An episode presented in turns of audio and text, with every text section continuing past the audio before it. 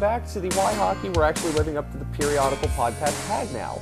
I know you all enjoyed us doing podcasts basically daily, but you know, time to take a little bit of a break. And I had to take a break because watching the US Mexico game, recording this Monday after that happened, was like watching Panthers Lightning.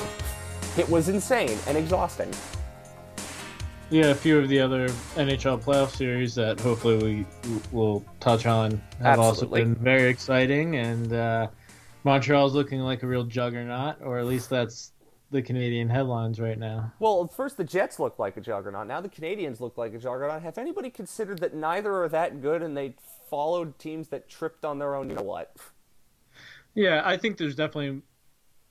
I think Winnipeg can be good. Their coach and their defense is holding them back. I think Montreal is better than people give them credit for. In the same way that I said Nashville was going to give uh, Carolina more trouble than people thought. Uh, Montreal is better than people think. Like if you look at some of their forwards, Toffoli, Tatar, those guys produce goals at a uh, pretty high clip when you look at their time on ice and that kind of stuff. Um, and then you look at their centers like Suzuki, Kotkaniemi. Those are two young players that I would really like to have. Yet on Cole Caufield, who's playing now. If they can get uh, Romanov uh, playing on the blue line and instead of some of their other defenders, I think they could really round out the team. They might need I him don't think- Petry's hurt. Yeah, I don't think it's. I don't think they're that bad, but I mean, if you think about the New York Islanders, a lot of people say like, "Oh, wow, they're built for playoff hockey. They, you know, they're a pretty solid team." Blah blah blah. You know, Montreal's the, especially with the North Division being uh, weak, you could say for just to be sh- short simple about it. Uh, you know, they're kind of the New York Islanders of that division, and they're able to, uh, you know, basically, yeah, they don't have the the talent that Vegas or Colorado or uh, Tampa Bay has, but what they do have is a group that all 100% commit to the team defensive system, the forecheck system, uh, the roles on the team, uh, and that matters when you think about playoff hockey, where a series can be won and lost based on just a little individual board battle or uh, a 50-50 puck race to a rebound uh, in the slot. Who gets there first, and whether it's a clear for the def- defense or a goal uh, into an open net for the forwards, and like you know the end of a game seven when it's close. That's how you know these myths of playoff hockey and overgeneralizing and, and the old cliches are formed but you know in, in one aspect it is true. And montreal is riding that wave where everything's going right. And uh, when you're playing like that and everything's going right you can beat a team like winnipeg you know pretty handedly. Uh, and especially when Mark Scheifele did something stupid.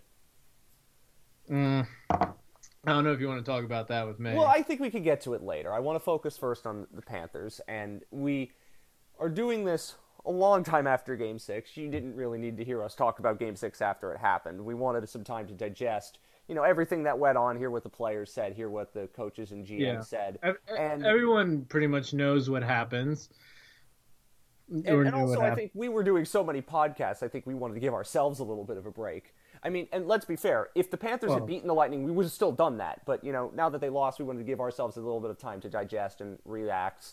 I think when you look at just the overall structure of that series, and you now watch, I guess, what's Tampa's doing to Carolina, and that series is so many ways is almost identical to the Panthers series. They won the first two games on the road, really close, quick, like one puck games. Then they had an overtime power play in game three, coming back from a 2 0 deficit, screwed up, and then gave up an overtime winner, and then scored six in a track beat in game four. I mean, the series, I mean, they're different in many ways, but they feel very similar to the Panthers series. And I feel bad for Hurricanes fans because, you know, we're watching it as neutrals now. I don't really care who wins either way. I like both of those teams in terms of just the way they play hockey. And you're watching them and you're going, boy, this is almost a carbon copy of the last series. And Tampa just knows what they're doing. They have the ability to just make those little plays when you don't, and they're opportunistic in a way that no other team is, and that comes with years of playoff experience. And they're doing it to the Hurricanes, who are banged up and bruised. And I feel bad because that team's really good. But Tampa is just another level of knowing what you have to do to win in the playoffs. Well, yeah, yes and no. I mean, Tampa definitely has a playoff experience, and Carolina resembles Florida in that they can't finish and they focus more on shot attempts than quality scoring chances and focusing on finishing those chances when they have the puck. Um, and, you know, that's kind of been Carolina's downfall.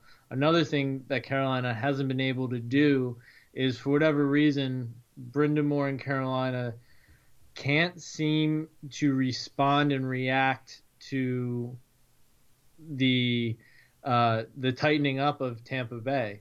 They haven't really done too much, but they've applied more pressure in, in the right spots on the ice in the safe zones, and they've simplified their neutral zone play.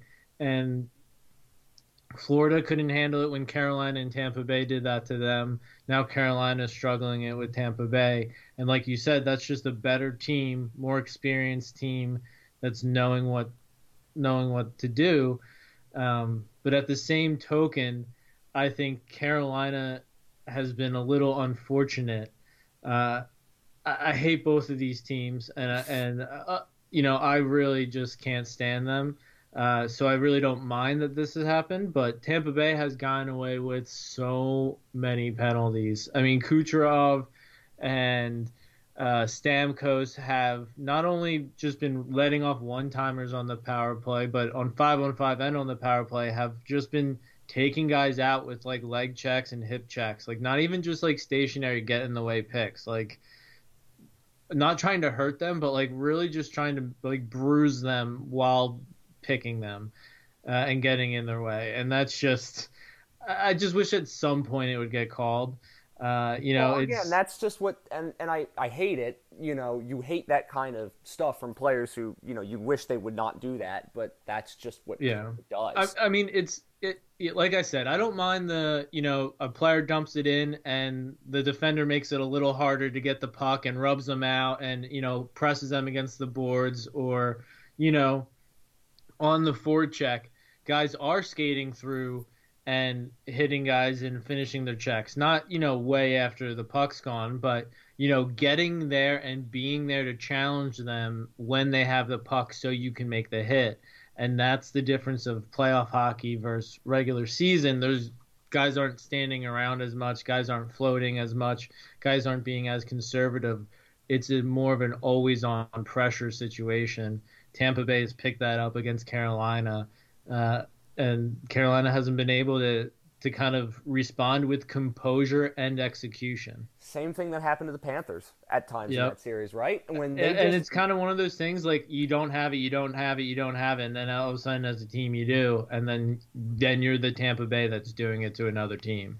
And that's and I think that's Carolina and Florida are both really good teams and you know I'd say Carolina's better than. They're really good regular season teams. Well, the thing with the Hurricanes, you'd think their style would be better suited to the playoffs than the Panthers, but, who are playing well, run and gun all the time.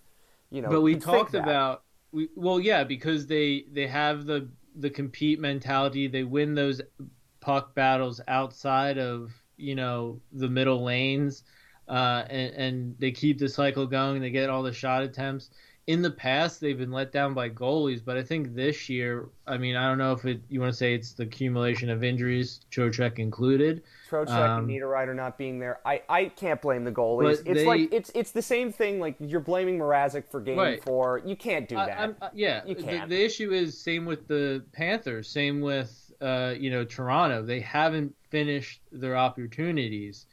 Yeah, like some of their guys have to enough of an extent, but given how much pressure or given just looking at the stats and the numbers and the expected goals and stuff like they should be doing much better.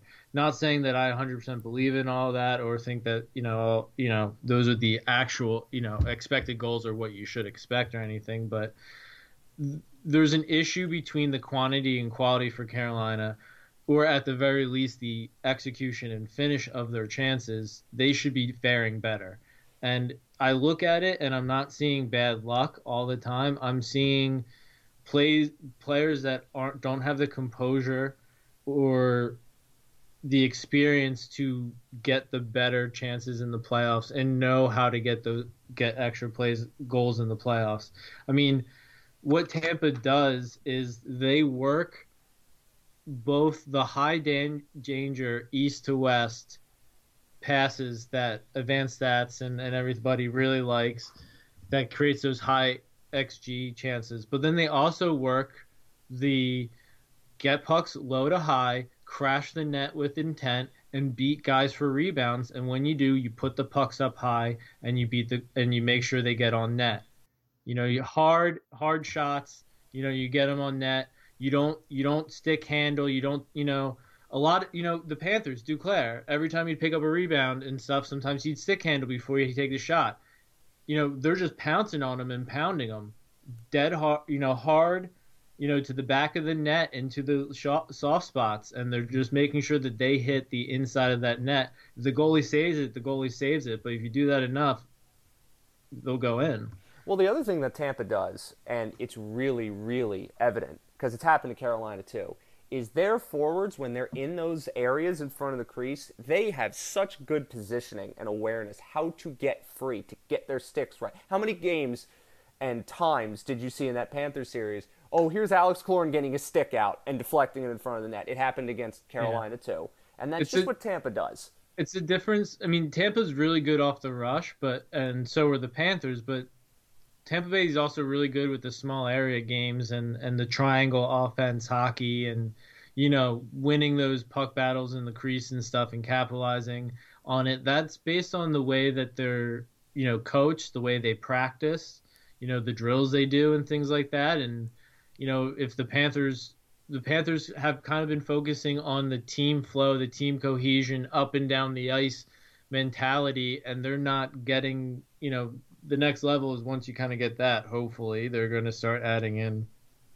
some of this other stuff because that's needed in the playoffs and that's where they're getting beat. Those little bumper passes, you know, with the in the triangle and and you know not understanding the way that puck is going to flow and move through the forwards and how to defend that and you know not getting tricked and deceived and, and baited so easily um, and consistently you know that's going to keep you alive longer in the ser- in the series and in games in the playoffs and Carolina is having the similar kinds of issues with it and as much as I want to say like these teams are definitely flawed but some of it is just Tampa's really friggin' good and I think maybe because this regular season and Tampa is now taking on regular seasons as yeah. if they don't matter. And of course, they were able to do what that's, they did with Kucherov. Yeah. And we, we talked about that before. I and that's no the luxury of being a team. I mean, people are saying, like, oh, they're $17 million over the cap. Cool. Go do that then. Like Viola has the money. If you don't think Viola has the money to be $17 million off the cap and doesn't want to hire people who can make that happen when they're good enough to win him a Stanley Cup, or if they've already earned his trust by winning a Stanley Cup, and that's not Tampa's first Stanley Cup, by the way. So it's an organization that's proven they can win and win again. Uh, you know, then you can do that stuff. It's the luxury of winning, and that's where Florida wants to be. So don't complain about it. Complain, be I mean, like, why? What can we do about it? You know, yeah. And, what and can I... we do to be that? I mean, look at Carolina. Carolina with a guy like Dundon in the owner seat, he's definitely thinking to himself, "How can I use my money to do that?" I mean, I've still seen plenty of Hurricanes fans complain about the $98 million power play. And listen, right? I mean, it Good. is what it is. I understand that do people but, not remember the Detroit Red Wings with like the Feder like how much Fedorov was getting paid and like you know all this like the teams that they put together and like I mean we'd be were, saying it about were, Toronto if the Leafs were winning. I mean they can't win, so we're not saying that, but you know teams can do that if you find an exploit uh, an exploitation of the system. You should do it if and, it's legal. And you can only do so much of it, and everything you do comes with an inverse reaction, like not having Kucherov for a while. And, you know, that involves getting the player to go along with it, having a necessitating circumstance and, and all of that stuff. I mean, it's it's just so pointless. If anything, it should be something that like, you know, you aim for.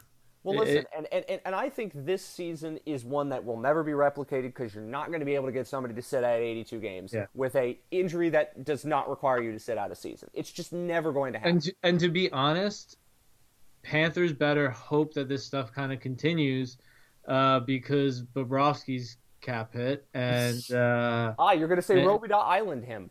Well, you know that kind of stuff. Like you know, Florida again should want to for as much like the hard cap sucks. Everybody doesn't like salary caps. This shouldn't have happened.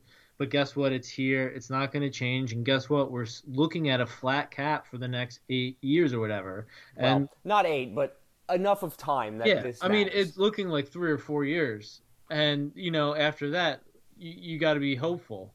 So let's be utilitarian about this. We need to win now with Barkovs. Let's utilize what we can get with a flat cap. Yeah, maybe we, to to escalate our spending power and and our and Florida's chances of winning, they should definitely look into doing what Tampa's doing. And we should definitely not be making fun or calling that into light because hopefully one day we will be doing the same thing. Hopefully it's not like, you know, Huberdeau sitting out all year or something and it's and it's just like I mean, Bobrovsky three years down the line or two years down the line where you know I mean, he has a hip no injury. Issue if you can pull it off, and if you can pull yeah. it off, do it. It's allowed. It's legal. Anyway, I, when you look, go for this season for the Panthers, and I think watching this Carolina series just reminds us Tampa's still pretty damn good, and the Panthers ran into with a team without their best defenseman. Let's be clear, although that's not an excuse. Uh, they still I ran into. Everybody's still... injured.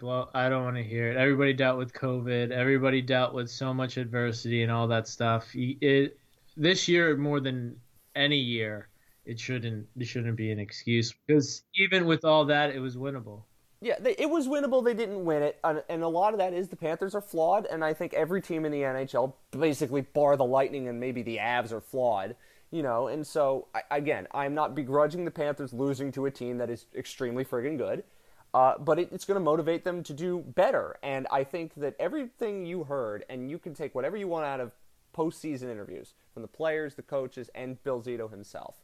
But the talk that you heard was not, we're happy with this. They're like, I really hated losing that. I'm really, really motivated to come back in September and do better. And Bill Zito's comments like, I have to be better. We all have to be better. We can each get better each and every day. These kind of things. They're platitudes, but it's the sign of an organization that says, all right, we got here, but we're not satisfied. And, you know, let me be honest, it is a low bar to clear. It's the Florida Panthers. We've talked about this endlessly on Why Hockey, but that's at least a good mindset to have going in the offseason. And it shows that they are prepared to do what it takes. To me, it just shows that, that they're level. prepared to do the bare minimum. But yeah, I hear you. I, I mean, to me, it is. With your disclaimer, I hear you. Yeah, I mean, I, I can understand being cynical about it because it is. I mean, I'm not people. being cynical. I just want to see what they do about it and everything because, like, they should be mad. They let a good chance slip away their fingers. Toronto's out, Edmonton's out. You got some really good players on the outside looking in. Washington. I mean, they, you're Colorado and Vegas. One of those teams is going to be out. That's not something that you can really foresee. You know, I wouldn't be too. I think Florida, Boston, Florida Islanders, that is a winnable series, and you know they could have beat Carolina. You know, I, I, it was a they let a chance slip, and you don't know how many chances you can have. I they had to be upset, and if they're not, they have to be more than upset though. They have to be smart, and they have to get better and improve and understand where they where they really made the mistake. Yeah, here's the here's the difference that I see because the last two times we were in this position, the bubble is irrelevant; it doesn't count. Last two times the Panthers were in this position in 2012, that was a complete accident of a season. Then they went into a lockout, and reality hit them really hard.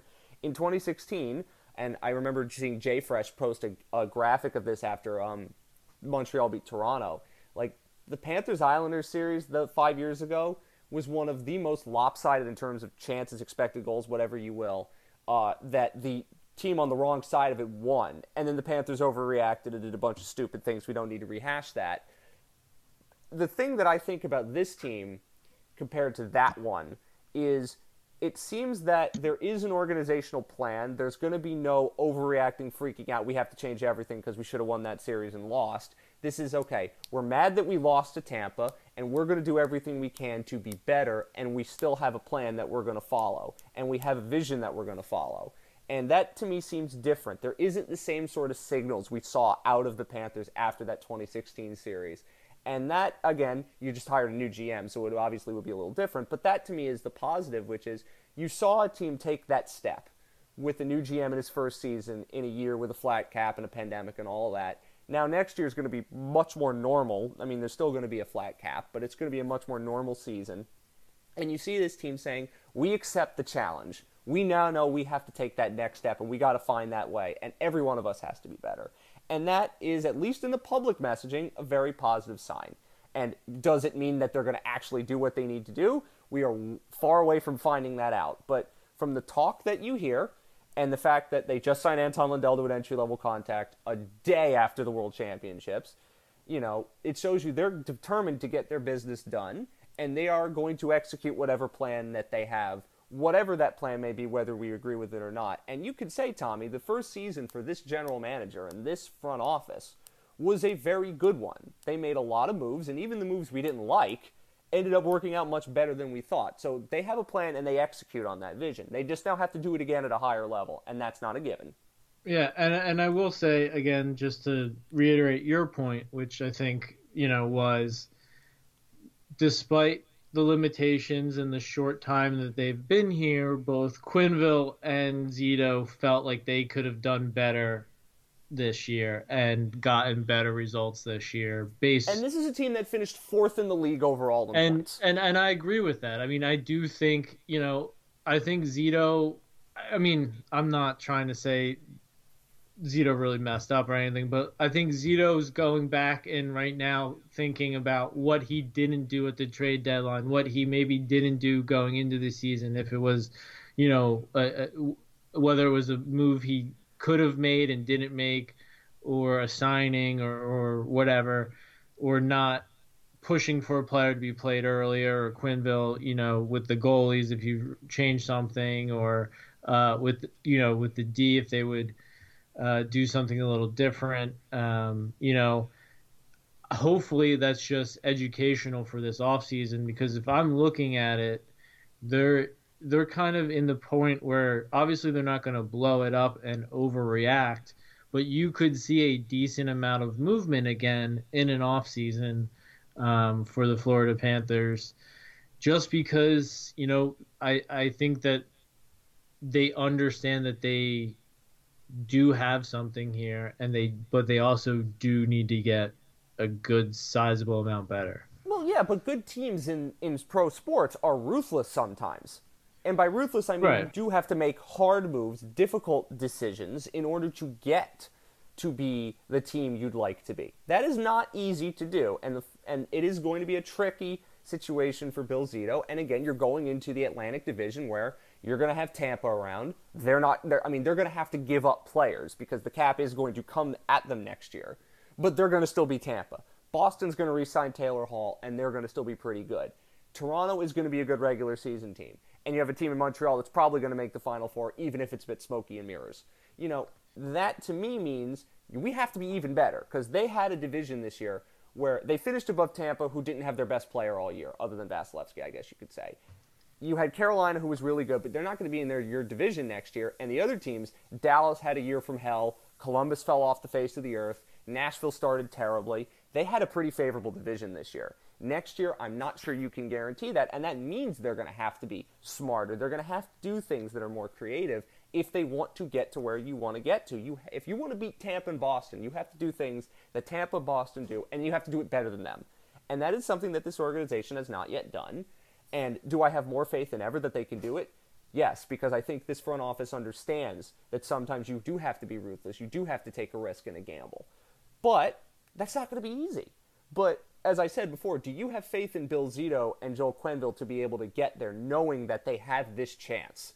That this is a season that could be very special for this team and they can be a legitimate cup contender. Do you have the faith that they can do this? Because, I mean, you put it in the regards of Panthers history yes, I think that they're better equipped than any team in recent Panthers history to do that. I, I, I have faith in, in Zito, but I definitely have the same probably attitude as Barkov's agent with which is faith is all nice and good, but um, I'm gonna need to see a little more than that uh, before I put you know before I sign anything before you know, and you know that's the first thing we talk about with the off season is what happens with Barkov and what they do to this summer to help put their best foot forward in their negotiation with Barkov because this is not just going to be a dollar amount and a year number uh, and splitting up on when he wants if he wants it in a signing bonus in July or broken up across months in a salary yada yada. Um, it's going to be about well what are the defensemen you're bringing in? What you know maybe he wants different like he liked the playing up top on the power play and stuff and he wants to make sure that Brunette or whoever is going to be the power play coach is more amenable to shuffling him around instead of sticking him just in front of the net um, things like that. And Barkov's definitely going to be allowed to ask for that for two reasons. One because he's Barkov and uh, you know he has to be given the best players have to be given a little bit of leeway and commitment uh, because the second part of it is he's definitely going to be leaving money on the table to stay in Florida and make it work if he stays. Uh, because uh, you know I, I don't see him staying in Florida and signing a big money deal blah blah I think if he stop if he signs he might get 10 million for 8 years or whatever uh, that might be a big number to some, but uh, he could easily in free agency get 12, 12 million for eight years or some or seven years or something like that.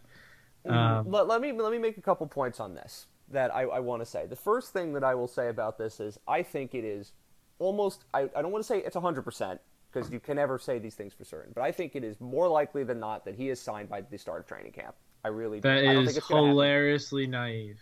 I don't I think, think, I think you're expect, I think you're setting.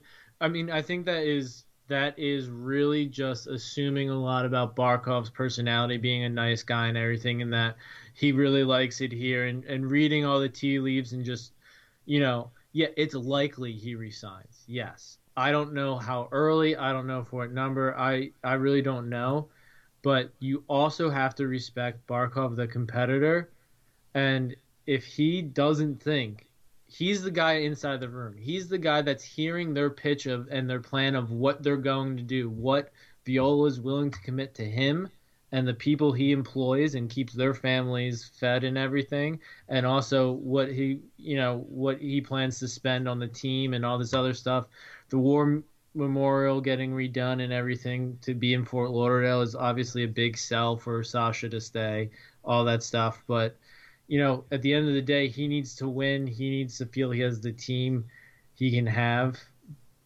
And, I, you know, maybe he doesn't stay. Everybody said the same thing about Tavares. Oh, it's like 95% he's going to stay. He's such a nice guy. He was drafted high by them. They took the chance on Barkov. If everyone wanted Jones or Drouin and – they and they they picked Barkov, and you know the the scout that wanted him, Kekalainen's still there, so obviously he's going to resign. You know all that lore and all that stuff is great, and it's probably going to bear out that way. And people say, "See, I told you, uh, you're just being senseless, blah blah blah, and, and over cynical." But you know,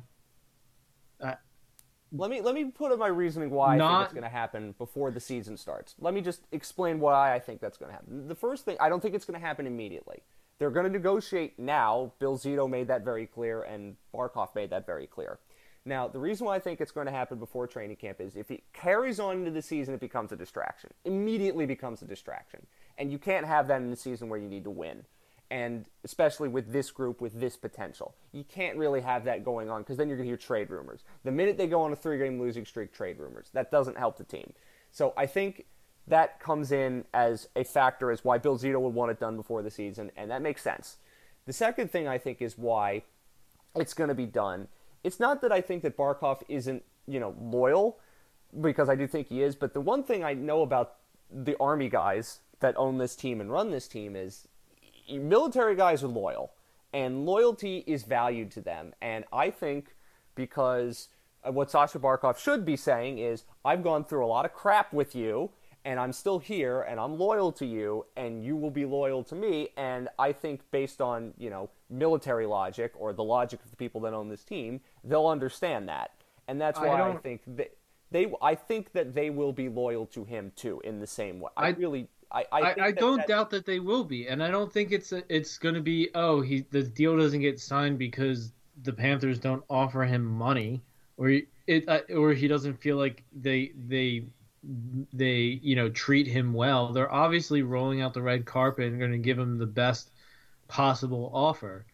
It's going to come down to whether he thinks he can win there or not, or whether he mm-hmm. wants to be there or not. And I don't think there's anything Florida can do to make up his mind. I think we have to understand that he is going to be given he's already been given a once in a lifetime opportunity to be, just be who he is. But he only has a one part in his career where he comes up to UFA he's going to be one of the hottest commodities in the league. Top like like he would be one of the most sought after players like mm-hmm. I would mm-hmm. say hot more sought after than John Tavares personally Personally, I, I would say that. I would agree with that. And I think teams would kill, like literally kill people. The teams, as we've seen with what Chicago Blackhawks are being sued about, um, uh, teams I, will do a lot of really bad things to cover to win hockey championships. So a lot of teams would do a lot of bad things to get Barkov in the so open let market. Me, let me go to part three of what I think is going to happen with this. As I said, I think the offseason is going to happen. Whatever it is, happens first. As I said, I don't think this happens before the draft, before free agency.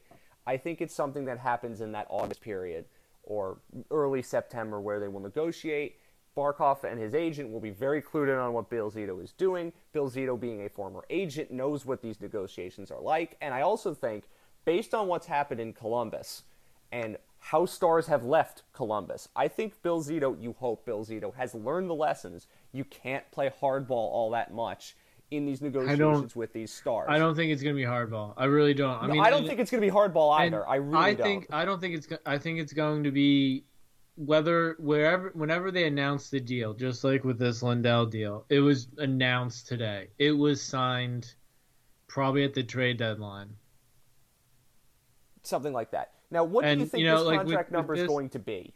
What do you think, think the number is going to be? If he be? stays, it's going to be 10 million. It's going to be eight years for 10 million. What I said is for the Panthers, and I'm just saying this from a Panthers perspective.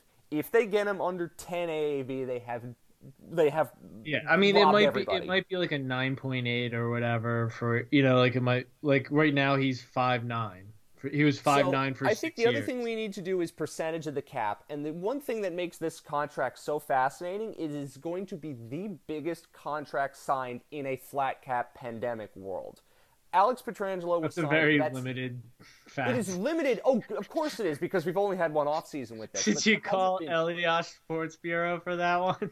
Ah, it, it Elias Sports Bureau. Patrick Elias Sports Bureau. Yeah, I mean, but but it is very interesting because we haven't seen a contract signed like that in this universe yet for a player yeah. like Barkov. But he's like the only one coming up in the. Well, I mean, MacKinnon's going. Well, Landeskog's not Barkov. Let me be fair, and I guess Nate and I guess Mikko Rantanen going for nine point two five as an RFA was the closest we had to that, but it wasn't UFA, and he's a winger, so it's a little bit, a tiny bit different but like there are other players who could yeah. come up that like, but all of the big ones were signed in a pre-pandemic world. So I'm saying that this is a market setter in a lot of regards for a generation of players who are going to have to spend 3 4 years under a flat cap possibly. Gonna, this is what's going to happen. The season before the season starts and everything, they probably already have it cuz like you said, Zito's not waiting around, Barkov's not waiting around, etc. They probably got the number. Like these are the different contract options that we want. You know, here's A, B, C, whatever. Are the Barkov's camps opening salvo? So Zito, as like you said, a player's agent, he knows what it will ultimately take to get them to sign, like you said, before training camp you know he knows how the sliding scale works and how it'll eventually boil down and then you know he they'll either sign it right away and, and just get it done and, and knock it out so the number's in stone and they can just get on and build a team around that number or the whole summer he'll just have to juggle that like this is probably the number for Barkov, so this is what I can add, this is what I have to take away, blah blah blah. And then one and then once they do it and Barkov's camp's happy with the who fills up that space and why they're giving the discount and all this stuff and who gets that discount, uh, Barkov will be like, "Yep, all right, now I'll sign that deal." I, I th- and I and you could go either way in saying he might want it done immediately, but as I tend to think, I think this is done after the off season. I but I think they're working at it right now. There's no way that he isn't Bill Zito isn't in contact with uh, whatever his agent's name is, and I forget it, and I'm sorry. But like th- this is something definitely that not Bill his Zito's, brother anymore. uh, it's it is not his brother anymore. Uh, I've seen enough with brothers being agents, Harry Kane, that are really quite annoying. So let's let's not go down that road. Um, but I think it's going to. I, and I completely agree that Barkov should be looking at every possible opportunity to win. But if you're signing in free agency in Yeah. a flat cap world, doesn't necessarily But I mean mean- you're gonna you're gonna win immediately. But I'm thinking, as I say, I think it's more likely than not that this gets done before training camp. He as can- I said, if you if it's eight years, eighty million, I would be extremely happy, and you could start writing up the Barkov retirement ceremony where they put Right. sixteen in the rafters. I mean, think about it. He could he could sign in Montreal. Be and you know, they would play a game style and a playoff ready game that would fit really tailored to him. He would be a big star there. He grew up watching and being a fan of Montreal. He could sign with Colorado. Um, and I'm- not sure really do, that. You know, like what? I mean, you don't know what he could do or what he's thinking, and like I'm not saying it's like the NBA where you can call your shot and basically force a title or force a title appearance, but I mean, it's also not so unlikely that someone like Barkov isn't seriously considering what his actual options are and uh, really envisioning himself in other franchises and stuff because this is his like his best chance to really lay down roots If- with if another he team gets- and go uh, for He it. should get more money than Jack Eichel. Let's be fair. He should get more money Yeah. than Jack Eichel because Yeah. Jack Eichel is demonstrably worse. But we also know that Jack Eichel's probably going to get traded this offseason. So that Yeah, I mean, just just by But way I- of not being problematic. Yeah. Uh, yes. Uh, and yes, he is the beautiful, lovable Finnish Russian boy that we have. yeah, the coaches want, love. GMs want. He's not somebody that's sitting out and want you know. Well, it's not even distractions. I think it's just that you know there's there is that. Uh, well, also he's just better, but there's also that, and I hope he wins the Selke this year. Well, yeah. Like, He- but let, but let's but but as I said, I think the, the upshot of it, from my view, is I think they get it done before training camp. I think they're going to work extremely hard to get it done, and if it, it, it, it as I said, I don't think it's done immediately. I think it's done by the middle. Like the talk around the league is very much that oh, Barkov was definitely considering it, considering walking, but then this season happened and it proved okay. At least they can win but now. you- but like it doesn't. What What do you mean? At least they can. well, what okay, at least they at least they prove they can be competent. You know, Okay, cool, cool. So now Being they gotta take confident means means what? You draft fifteenth and sixteenth every year. Cool. That until it's dotted and signed, it's not done. It's not You're done. right, And I you're and, right, and 100%. Florida fans should not take take for granted this because guess what? Like at the end of the day, it guys just he's he's an individual who's being given a once in a lifetime opportunity and being counseled by multiple people giving him multiple perspectives and he's going to have his own feelings and thoughts and it might not be what you want it to be again, you are 100% right. or what the public persona of him would lead you to believe it would be as as I said, it is something I think gets done. It's not 100%. i think Let- it gets done too and i said 10 million for eight years if if they as huge my, my- discount i would call my- that a it huge is a huge discount for what he'd be worth on the open market, and it is uh, again Connor McDavid signed for a discount, Auston Matthews signed for a discount. They all do. Uh, in the end, in a flat cap, well, in a cap world, especially in a flat cap I, world, I uh, wouldn't call uh, what McDavid signed for as a discount given uh, his performance as Oh boy. in the playoffs. But Oh boy. Okay, so let's go over the rest of this offseason for the Panthers and what we think could be happening. Uh, just briefly, we want to talk about other playoffs. Frank series, for draft lottery. Toronto. See you later. Uh, that definitely seems like a thing. He he had a good enough year. Like so, this is the thing. Sometimes you trade players who you may want to keep, but they're good enough. So like it's I always use this example. It's and I hate to do this because Chris Therien is a great commentator now, um, and I wish he wasn't let go by the Flyers because he was really good. But it was it's the Therien and McGillis theory I have. Back in the Flyers after they got bounced by the Red Wings, uh, you know, they they needed to change some of their D. They trade they ended up trading McGillis, who also wasn't very good, but they had to trade McGillis and keep Therien even though fans kept saying they'd rather trade Therien and kept McGillis because at least he was a little better. But you can't get someone to take your worst asset all the time. Sometimes you get the you can only trade you have to trade the better asset because that's the one that people want. So Frank Vatrano is somebody. Hey, if you need to get Anton Stralman's contract gone, if you you know like if you're trying to move a bad contract. You're trying to get Seattle to steer towards taking somebody. Um, Vatrano is a guy who had a lot of overtime or game-winning goals. Uh, he's a very streaky guy. We know what he is. We know what he's capable of. Florida can, can replace that. Yeah, well, the other thing I would say is even if it's not an expansion deal, which of course it could be, you could still trade him to any team in the league and they would be like 2.53 million dollars for a guy who could possibly get you 20 goals in your middle six. I mean, they'll go, yeah, but, sure. But yeah, but what team is possibly going to want to play Frank Vatrano that much? Well, whatever's on his contract this year, you could sign it. There will be teams. Yeah, it's the NHL. You That's can what I'm saying. for a draft You're, pick. Yeah, you like I said, yes, you can trade him and I think Florida will, or they might. I think it's I think it's the it's the easiest, cleanest move you can make from the forwards because the other reason why you do it is because we've talked about it. I'm obviously Anton Lundell is going to be a Panther next year. It's a matter of where he plays, but also you you want to play Gregory Denisenko, you want to play Heponiemi. You need to get lineup spots available for them, and getting and trading Vatrano is one way to free up cap space, which you will need and it also gives you a chance to play Denisenko and Heponiemi and get them the games that they need to be the players they need to be. Need, yes. You said, oh, I, but, I said need. Yeah, but uh, anyway, uh, yeah, and I think you know it, the the real question is Bennett, Wennberg. I mean Duclair.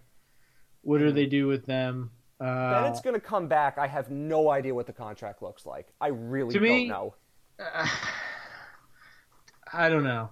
I think he will come back, uh, but that is a scary contract to look at based on the the blips of high success, the media hype around it that he can go into arbitration with, and the fact that the sunk cost fallacy where they're going to be less likely to want to just move on and take a take what they can get for him because they've put in a lot and fans are attached to him and they feel like they have to get so much more a value to make it worth walking away. To me, that's just a risky area that I'm uncomfortable about what's going to happen. To me, Wennberg, it's like a no brainer. He's super defensive. Um, he can play the wing. He seems comfortable uh, playing all the different roles, doing the stuff that the scorers don't want to do, the young guys don't want to do, which is play defense, play penalty kill, uh, get moved down the lineup when guys come back from injury, or guys like Sam Bennett get hot or get added into the lineup. Um, and that's something that a team like Florida desperately needs. What if Lundell can't play center three weeks into the season and needs to be moved to the wing? You can put Wennberg three 3C, and I have a lot more faith of that working out um, than a Bennett Lundell pairing with Bennett under center because uh, you know it's just Wennberg's a much better nurturer, a supporter. Um, you know, just the way he plays, he's much better worrying about taking F three and all that kind of stuff and that'll allow Lundell to just get in on the forward check, hound pucks, be around the crease, and get greasy goals and gain confidence, things like that. So I don't want Wennberg to be the sacrificial lamb because the Bennett contracts or the Bennett arbitration ruling is so high. Um, and I- I same with no Duclair idea because what he's ar- he's arbitration eligible too. So is Lamico. So is Walmart. I think what you're going to see is they are going to move out some of these uh, arbitration guys, or they're going to handle them very quickly because they cannot spend that much time focusing on arbitration cases or negotiating hardball to avoid arbitration cases when they have to fix the defense, when they have to sign Barkov, um, when they have to do a lot of other stuff. There's So- some uh, so I- I on will be- defense. There's Gustav Forsling.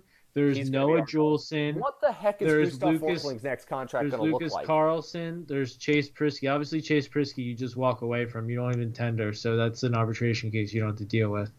Because that's just an AHL contract you don't need when you have Kiersted, Ludwig, Gilden, because he's coming back from Bakersfield where he was MVP for Bakersfield. Um, so he's kind of rehabbing his prospect status right now outside the org. So you want to bring him back in, um, and you got to clear out some room. Yes, you do. Uh, Um, so let's let's go point out just a couple things here. They have 30 contracts for next year. As of this moment, Yeah. they have 30. Um, the cap space and cap friendly because of the way they structured it for the playoffs. It the cap space it says 8.8. It's it's more than that in reality, but it, it is a fascinating uh, a, a spot that they're in. I think, as you said, I think they're going to bring back Bennett, but I think it's going to be a bridge deal because neither side really knows what's going to happen at this point. I wouldn't be surprised if it's something very close to. He's gotten two-year deals the last two contracts. He's going to want more, but I think it's got to be something like two years. We'll, we'll figure out what that Uh, might be. I, I think it's two. I mean, I, think it's two. Well, when it comes to the length, I think you're right. When you have arbitration eligible forwards, their length, unless you are really friendly with the player, and hey, Bennett and Zito might be given I what think Duclair's not going to transpired. go to. I think Duclair's not going to Right. Yeah, arbitration. I, I hope that too. But you know, usually it is a one or two year deal because if it goes to arbitration, you're only getting one or two year deals. So I think that kind of boxes you in.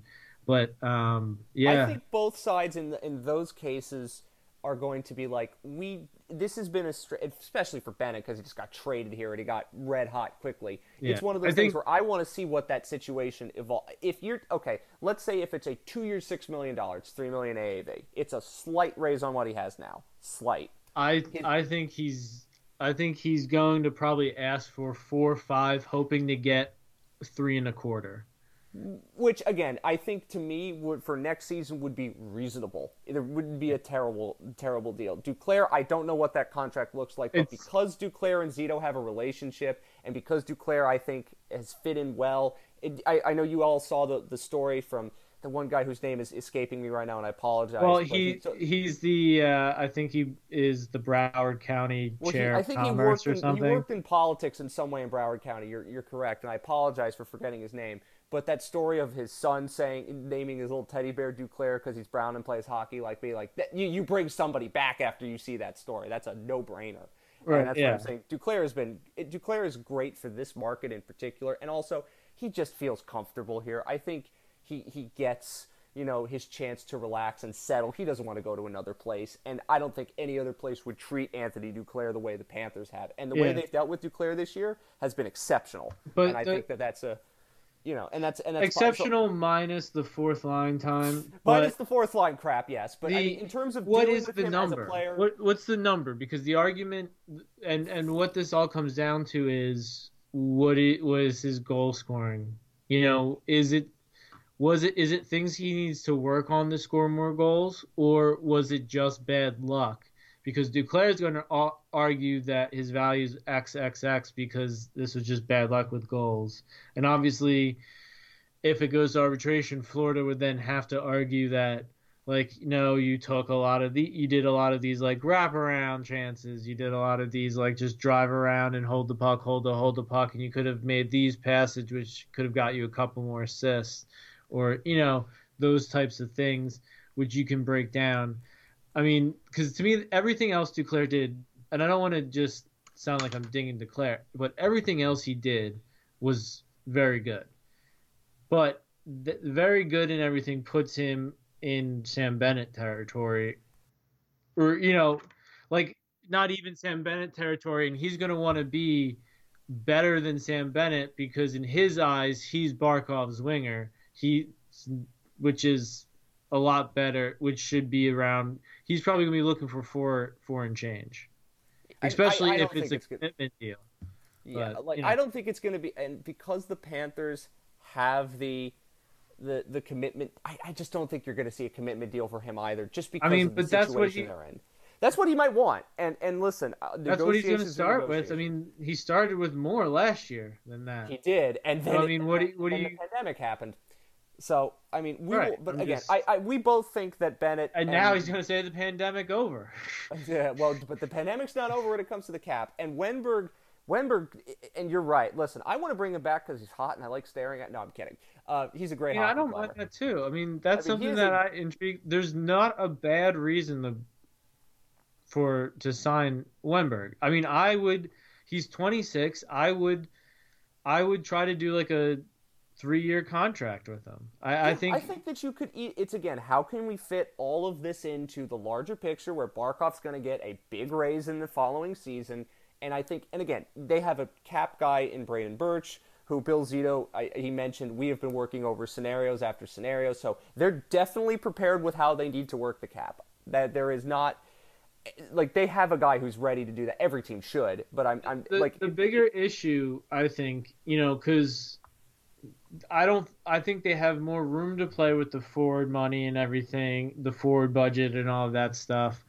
And Yes. I think there's there's we we trust them to be smart enough to know that they can't sign them all and they can't do everything and and at least one of these guys is probably going to be shed or you know is going to have to take a big clip to stay or And I think know, that means, and I think, and you and I both agree that Vatrano's probably just the odd one out based on numbers. And but I think what it also means is, you know, I think looking at those forwards talking about, well, I want Duclair coming back, I want Bennett coming back, I want this person coming back.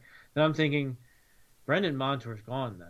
Like he is. I think he's gone. I know they said they want to re-sign him, but I don't think they're. I- the only way you can re-sign him is if it's for really, really cheap. But I mean, like, not really, really cheap, and then you also have, probably have to move out Nutivaara plus. And and uh, well, let's let's go over a couple of other things when we talk about the defense. We have an expansion draft, and the Panthers are going to lose somebody, and we we will get to that in a second.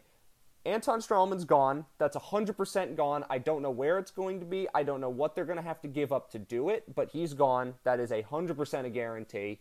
I think Yeah. it, I don't mean, know if it's obviously, if you were if this was NHL 21, your first thing would be to try to trade Stralman, Vatrano, and something a pos- prospect, a picks, some combination of both uh, to to Seattle. to Seattle. But I don't think Uh, it has to be maybe Seattle. Driedger Wrights or something as well. Driedger, you could do a pro- like I think it's possible, but I do think that you also have the ability to do it to a trade like Buffalo or New Jersey or a team with cap space who could absorb it and need a But better defenseman I. I will say this. There's also the chance that Stralman is not on the radar for anything because the way Stralman was relied upon and stepped up after he was brought in in the playoffs, uh, I, I'm not sure he does. He isn't said like, "Hey, waive your waive your no movement clause or whatever." To he has a no trade, a modified no trade. so that means uh, so he does. He's he's He has to be would be protected in the expansion draft. So I'm gonna go. No, that's what I'm saying. Like he can be like uh, he say, can be exposed. hey, he can be exposed. Like you know, we'll keep you if you if you get if you know you're not picked and all that stuff. But Well, Seattle would not pick him. They're The- run by smart people. the reason we don't know that the reason is, you know, his money goes away when Barkov's money start, and if they want him here. I can I can see that he, he stays because there is money everywhere misspent up and down this budget. This is a this is a bunch of band-aid cap space that they can finagle, move, and, and figure out. Um, you know, we've talked about Forsling, and and that is again depending on what his ask is and all that stuff. That is a big chunk of cap space that they can play with to move other cap space. Obviously, I would like Forsling brought back and everything, but uh, hmm yeah, it, it's going to be tough if he's asking for a lot of money. Well, I, I, have to move. again, like, what are you asking for if you're Gus Forsling? Like this season, He was what was his numbers? He had he look at his he played 43 games. He had 17 points. Like it's not a number that's going to be lunacy. I But mean, he played a ton. His camp's going to be pointing to The minutes. the minutes and the advanced stats and all the stuff he did from Ekblad's injury down, pointing to that he is a bona fide second pair defenseman. You can't say he's not. And a second pair defenseman gets four, five, five mil. Period. Can Uh, Florida afford to pay that? Like, Well, can if they that's what he's asking for, no. Like, uh, but that's what his argument is going to be. And when you look at Montour is coming off a contract that's at three eight. When you look at Mackenzie co- you know, his contract was three two five, uh, and that was you know signed before he kind of blew up, and that you know all that stuff. Nutivaara was two seven. You know he's you know he's going to get that. I, I think that contract is a, is a very interesting question, and it, it is something I think they're going to try to keep him because obviously Joe But Crandall they likes have- him a lot. But they have to figure they they're going to have to promise him a lot of ice time. They're going to have to do something, give him a lot of years. They're going to or give him like actual term, like a three or four year contract or something to get that number to something friendly. We'll we'll we'll see with that. Because a that's what it's gonna take. deal. I think because he's going to know that you know he can get three or he's he's going to get four million for two years if he goes into arbitration or four million for one year and then that's going to be his price tag forever as and he's always going to be labeled a top four defenseman and you know what that and you know what that gets in the open market I I am not entirely sure about, but let's go to expansion draft and some of the things that are possible with this. Now, it's the same rules as we know from Vegas and the Panthers. Yeah, I'm not going to talk about that Vegas wish- expansion draft anymore. Uh, it doesn't really matter. So yeah, I, I- Mm, obviously because of how Marchessault and Smith are still in the playoff with the Knights, we hear about them constantly right now. But if they were on the Panthers, they'd be golfing, and whoever the Panthers gave up would be playing well in the Knights and still in the playoffs. And you'd be like, "Oh man, how did we lose that third line center? Or how would you know this or that?" And we wouldn't have Carter Verhaeghe, and everybody would be pissed off that we don't have a million dollar first line player. Okay, Sorry. so let's let's focus on. I don't know the pr- precise rules, but I, I think let's start with this. And I What- will. I, mean, what's there to talk about for expansion draft? They're gonna okay. they're gonna pick some. They're gonna pick. There's gonna be a defenseman that they're gonna leave exposed, or they- they're gonna take Driedger if they think they can sign him, and that's what it's gonna be. I mean, Yeah, I mean, I agree. I agree with you. That the one thing that I think is interesting, maybe maybe they'll take a shot, or you whether know, they can get Yandle to waive his no move so they can protect Forsling is basically the thing that I think. Because I think they're doing seven forwards because I think they have to protect Owen Tippett. I'm not entirely sure. I think it's a minimum number of games. He's on his entry level. They don't have to worry about Denisenko or players like Lundell or Spencer Knight doesn't have to be protected. But I think Tippett might have to be. And in that case, you really need to do seven forwards. So if they can get Yandle to waive his no move and say, listen, we may not trade you or whatever this case may be with Yandle, if they waive his no move and they do Ekblad Weegar and Forsling, I don't really care if they lose Gudas or, or Nutivaara. I think one of those two is more than likely gone in that scenario. I don't think they. I think if I'm if I'm Vegas, I think uh, Vegas, excuse me. If I'm trying to think like Vegas, I'm trying to think in Seattle's point of view.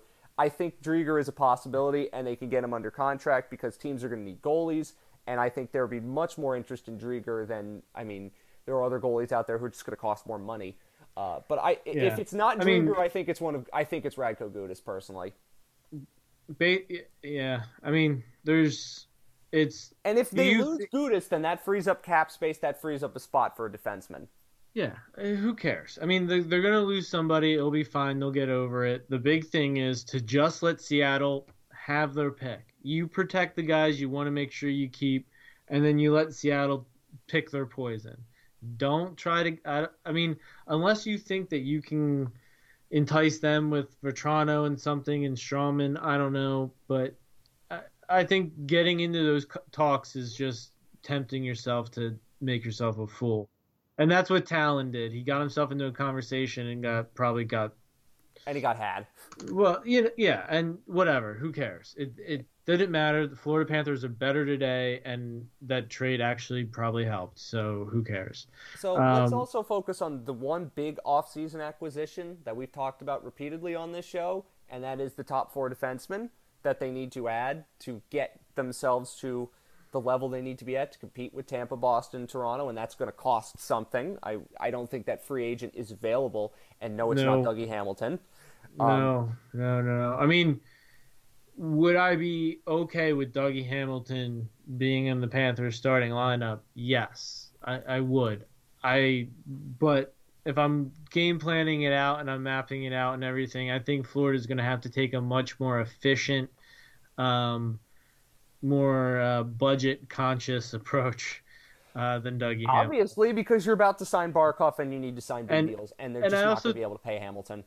Yeah, and I mean, and I also think you kind of are trying to divest from the money that's tied up in your back end and goaltending, and you don't do that by adding big ticket items on your back yes. end goaltending. You are, 100% now, correct. I, I love Dougie Hamilton. Need, they need big talent items for sure, but it can't be big ticket items unless they're willing to. I mean, if you can get both Yandle and Stralman off the books, then you can add a big ticket defenseman, sure. But I uh, but you have to do that without really retaining hard. money and, and all that stuff. It's yeah. it's I and I think that the, the moving Yandle is going to be very very difficult. Stralman much less so. So I just I don't, don't think Hamilton. I don't think Hamilton's going to be the guy. And also, since it's going to get mentioned at points, I don't think Seth Jones is that guy either. He's going to want to ring the bell at some point, and that's a ticket I don't think the Panthers can pay either. It, well, that's the thing. It's whether you believe the reports about now he is a high profile athlete with a high profile agency, so the reports of him wanting to ring the bell are probably true. But if you can get him on a Wennberg deal, I'm not against it. I don't know how possible that is. Because he fits the profile of, you know, he's a better Montour. Of he has the tools. Why is it not working out better? So obviously, there's reasons of guys but... who they could sign that they could. Uh, real, get. real quick, real quick. It's going. Yandle is going to be a lot easier to move after July 1st because July 1st they pay a three million dollar signing bonus, and then next year there is no signing bonus, and the after the three million dollar signing bonus, his base salary is only uh, two seven five. So for the team that would acquire him for the next year, it'd be relatively cheap after July 1st. It'd be under $3 million in real cash. Or whenever so the it, league year starts. I think it's July 28th, right. but close enough. So I, again, it's, it's no. I think I think I think the the bonuses are paid on the July first because it's a it's a legal thing. It's a contract stipulated date. I think they they the NHLPA and everything settled that. Okay, I, I mean I might be wrong on that. Now, in terms of defensemen that they could acquire, um, you have to again think about players who could be bargains in this in this regard. Uh, I'm just uh, thinking of guys that that I would like. Again, they already went to the Calgary well once, and they just re-signed Rasmus Andersson to a very long-term deal. I don't think they're going to trade him, but that would be somebody I think you could be obviously. Well, it's that kind uh, of defenseman. They're susceptible to lose Oliver Kylington in the expansion draft. So maybe you can trade for him beforehand if you've already worked out something with Seattle to take Driedger and, and Vatrano or something like that. So then you wouldn't have to worry about Kylington and you could make that trade. Uh, I, I think that that would be good too. Calgary is a team that I think has that aggressive, pressuring, uh, two-way defenseman that Zito likes. I think that's a very astute pick. So, so what about? so I, you know, you know, a team that I think the Panthers could really do some business with. I really think they could do business with the Flyers. I, am not saying that do, just because before, I think because this is this podcast. I'm saying yeah, because I think that they could easily make that, a deal. Before we get to that, I think uh, I would like to see what they could do with Ottawa. Um, I think Ottawa's definitely in a state of mind where they're ready to make some moves, and they have a lot of young defenders. Uh, and Erik I mean, Brännström was somebody yeah, that was on the trade block. That's a good shout. Uh, and would I would love to get a hold of and and I think they could get him. They also picked up Victor Mete, who's another defenseman. They got him off waivers. He's arbitration eligible, so maybe, you know, moving, uh, a maybe giving, you know, I hopefully they keep Noah Juulsen. I think the Florida Panthers that'll be a cheap contract and everything should keep him, but hey, uh, if Forsling doesn't work out and everything, you lose him, you can maybe bring in Victor Mete and have a, another t- Forsling type next year. I, have uh, heard Vince Dunn's name again in trade rumors. I think we talked about that at some point. Yeah, he's been in trade rumors for a year.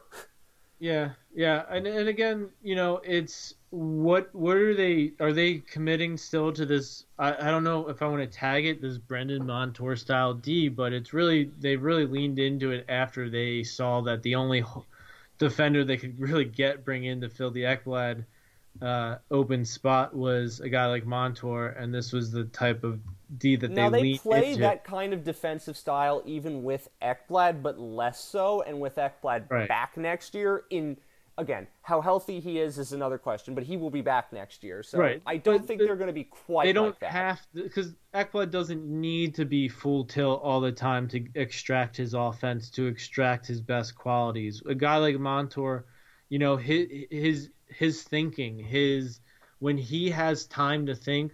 Uh, that's when he gets himself into trouble. So that's why you always have him go full tilt because then then his talent, then his natural athleticism just takes over, and that's all he is. Uh, and, and, so that's the only way to get anything to work out. Nutivaara is kind of the same way, so you can kind of decide what you want to do with them. Yeah. Couple couple of other names, I think. Um, I don't know what Nashville's thinking about Mattias Ekholm, but if you're looking for a much more, you know, a stay-at-home kind of shutdown kind of defenseman, you know, a guy who can control play a little bit better from the second pair, if Nashville's going to have to walk from that, that's a deal I think you should be looking into. Uh, Mattias Ekholm's a guy that definitely would be interesting for the Panthers on a second pair if you're going to keep Ekblad and Weegar together. Uh, I think that's an interesting. You, you, I mean, if you can make that happen, obviously, I, I, I definitely go for that. Um, we've talked yeah. a lot about, you know, maybe I'm not sure about maybe necessarily somebody like Josh Manson, but you also could think about somebody at like Hampus Lindholm. He's going to need a contract after next season, but you get a year out of him. He's worth 5.2, so it would be expensive. But again, he's a left shot D. He's somebody who could definitely work for this team if that's a deal you want to make. Anaheim should be thinking about that. Um, he's another guy. I mean, we, there's always been talk about some of the Minnesota defensemen. Um, there are a lot of guys available. I mean, Dumba's if you want a little bit more of offensive, oh, action yeah. defenseman, Dumba could. I'm not sure how I feel about that, but well, uh, I mean, I'm just saying like these are yeah. names that I'm thinking about. Like, I don't think that guy is available in free agency. I just don't think no, so. No, so and... you're going to have to do a trade. Yeah, and There's it's a, not. it's not going to be. It's not going to be. I mean, I would love for it to be Hampus Lindholm, and hopefully it is. I would love for it to be, um, heck, maybe they figure out a way to get old old Ekman-Larsson or something. You know? Yeah, I'm not sure about that. But what if it, what if it was the Flyers know, like having to trade a defense? Sanheim, Sanheim, yeah. I mean, yeah, something like that. Sure. I mean, there's a lot of things it could be, and I'm going to trust Zito to, to find those defensemen. To me, it's got to be somebody that is a Weegar type. It's somebody that, um, you know, obviously not the Weegar that stepped up and, and shown himself to play 28 minutes this year, but, you know, last year's Weegar. And, and the year, like, that's what the Panthers need. Somebody who can play a solid, you know, second pair role play over 20 minutes, can play both special teams if needed, can play even strength, enjoys playing defense, which means he enjoys separating the puck from the opposition, which means physically, which means without force, which means penalty killing, which means, you know, just playing the smart things and getting pucks up to forwards and not always rushing uh, the puck and not always jumping up and uh, making sure that he's taking care of his matchups and enjoying shutting down opposition players and the best players. You know, it's a little bit of Mike Weaver's attitude without being Mike Weaver. Mike Weber, yes. I mean, so no, no, no, Mike Weaver. Remember Mike oh, Weaver? Weaver. Oh, I thought you said Mike. I was thinking Mike Weber. I'm sorry. Uh, but you're, you're, you're right. I mean, I remember. Yeah, Mike Weaver you know, like Mike Weaver you could tell like when he blocked a shot or when he killed off a penalty and he, it was like his effort that did it and he got like the you know, he got the accolades from that, like he would play better the rest of the game. Like he would maybe even get an assist. And it's kind of like Weegar has that same mentality. And you want a defenseman who enjoys that stuff because uh, regardless of what people want to tell you today, defense is not about getting points ever. Like that should be like the last thing a defense like that should just kind of happen based on what a defenseman does. But a defenseman shouldn't be worried about it or thinking about it or uh, all that. Like to be honest, that's just my personal opinion. And yeah, I mean, the, I, only, I think the only free agent that you could even remotely consider in that regard, and he's probably going to be too expensive, is David Savard. That's probably the only. I don't want him anymore. And, I don't want him. And again, I'm saying it's probably not going yeah. to be a free agent. Screw him, scum, scum, yeah. scum, scum. I wouldn't, I wouldn't go that far, but yeah, I mean, yeah, I, I, was tired of his just grabbing Barkov and wrestling with him. him the, if there is a grown man that's going to wrestle with Barkov for no reason and assault him, it will be me. I will not let Dennis Savard or whatever his name is do. David Savard.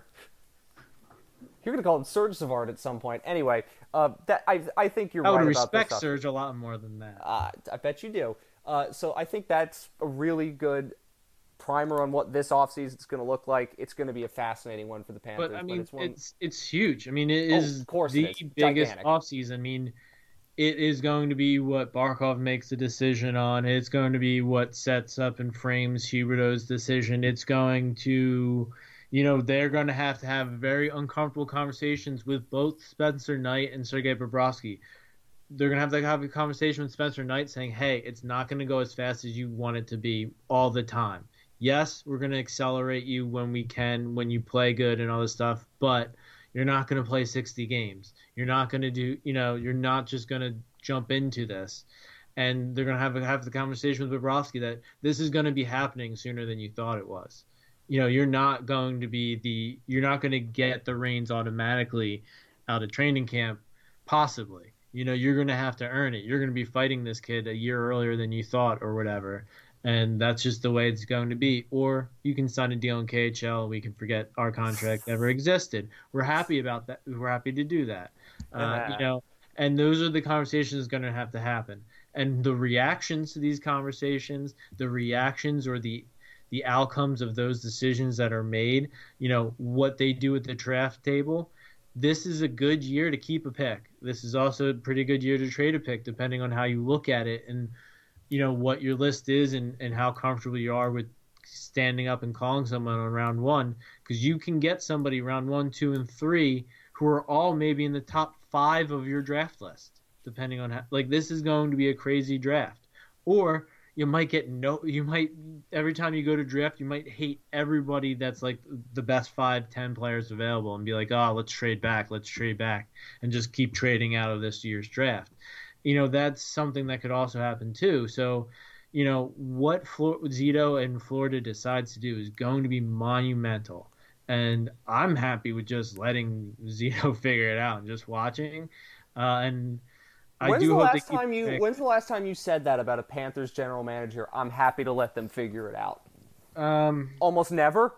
Never, dude. Like I mean, and, I mean, and, again, it's not that I trust. It's not that like I don't think he's like. It's not that I don't think I could be on a podcast in August being like, "What the hell did we just do?" Like that was awful. Like we we traded up and picked him, and then we you know we let we you know we signed this defenseman, or we gave Montour a five year, five million dollar contract, and just when we got out of Stralman, we signed a Stralman contract to hold us back.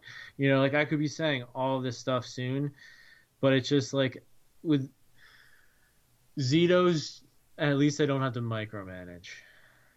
well, I think I mean, first of all, you know, like to, to cope as a coping mechanism. You know what I mean? Well, not like micromanaging his... is really doing anything. I no, understand. but you, you, I'm not you, you saw, you know, he, you saw him in his press conference. He had the he had the shadow, the like I mean, I was like, that that's a that's a South Florida look for a dude that's only been here for like eight months. You know, he, he looked like he was South Florida at this point. So I think he I, I think he's all in. But I also think, on a serious note, I do think when you look at his first off season and the, the limitations he had, he did an incredibly good job with it. I think that the process to hire him ended up in the right place. you know, I mentioned it on the last uh, last year when I was like his name because it was the only one I could think of as a legitimate candidate. But I mean, he, his first season was really good, but now he's got to be better, and that is a task that he is set. And I think because of the way he conducts himself and the way that the team has started to conduct itself, that there is every reason to think, yeah, he could screw it up because all NHL general managers can screw up and will, but you have more confidence that he can truly put this team to the next level. And if they get this offseason right, then you're talking about a Stanley Cup contender next year. You are. And you're talking about a team and that, that with Tampa has and to and that has to be the bar. Absolutely. Like so Next season's bar is you need to win playoff series. You you got You- there, good. Now you got to do more than that. like the like you like the New York Islanders every year go into the year expecting to make the playoffs, win a playoff round or two, and if they don't, they are burn it down angry. You have to be better than that because you are better than the New York Islanders. You you know what I mean? Like you are better than some of these teams that constantly are they better than the Montreal? playoffs. Yes. They should be, yeah. And and you know, they at this point Florida is operating at a level that they are not overcome by Montreal's cash advantage. Obviously, Viola's rich and it will throw money at some problems and everything, but he's not beer money burn it rich because when you are the Molsons uh, you are printing money because you make beer and you're never going to go out of business you're never going to have a bad day the, when the economy goes down your sales go up so it, you can't lose Well, I have to say to Vinny Viola, I mean, he did all right during a pandemic when some of his Right. fellow NHL owners took a bath. So, right I and, and what i'm saying is you know between viola's willingness to spend between viola's willingness to use efficiency to uh, employ all the different tactics uh, make the right hires and do all that stuff. Montreal definitely like kind of has the thing of oh we'll just keep throwing money at it. We'll just keep trading our way out of problems blah blah blah. And uh, Florida's trying to structurally build good, successful winning. Uh, I if think a little more winning, purposefully. winning can happen on autopilot. If you're a good organization, sometimes it runs itself, and that's what good teams are. You want to be Tampa, you want to be Boston, you want to be Vegas, you want to be Colorado, you want to be good teams that run by themselves in a good way. You want to be the organization that others are modeled after and say, that's what we need to be. And can they be that? Yes, but this is the big step So- towards taking that. And, and I mean, I don't have names. Like we talk about who are the defensemen they can get. I don't have names, but they need to find like the next Jeff Petry. They need to like go. You know what I mean? Like when we talk about these defenders and stuff, they need to go get their their models, whatever they're working with, get their pro scouts to get together and be like, this is the model. These are the defensemen we want to go get. And if we can't get them, who are the guys that are cheaper, younger, that are buried somewhere that show the same profile, show the same habits, show the same personality that we can actually get and then puff them up, basically. Because you know that's what what good at, puffing them up. Well, they also that's what their entire first off season basically was. You know, Right. well, in in large But regard, what, was but what they didn't do it with, I mean, they did it with, uh, I mean, I don't think they they Well, did okay. it out minus that defensive crux, and I think they did it minus the, or I think they thought they did enough with Duclair as being their top end goal scorer, um, but I think they'd still have to. I think maybe with Bennett they got enough, but we'll see. I And think that, prospects, all that stuff. well, and and Lundell and Yeah, yeah, I am. So, I- I like I mean- said, it's just it's just getting it's just doing that with the defensive quality. But I mean, they have to get a Verhaeghe one or better. Like they Yeah. can't get they can't like yeah they have to get a really good line. defenseman. Like I said, it has to be a Jeff Petry who is somebody who you know was taken on the flyer in Montreal and has now become one of their better more Or, or just a simple thing, it's got to be a guy like Weegar. I mean, I mean, not drafting Well, and I mean, I developing think that's necessarily, what but Weegar ends up. I mean, there's a lot of big hype and I think always sensationalization of a player in their prime, especially when they have the hair like Weegar does.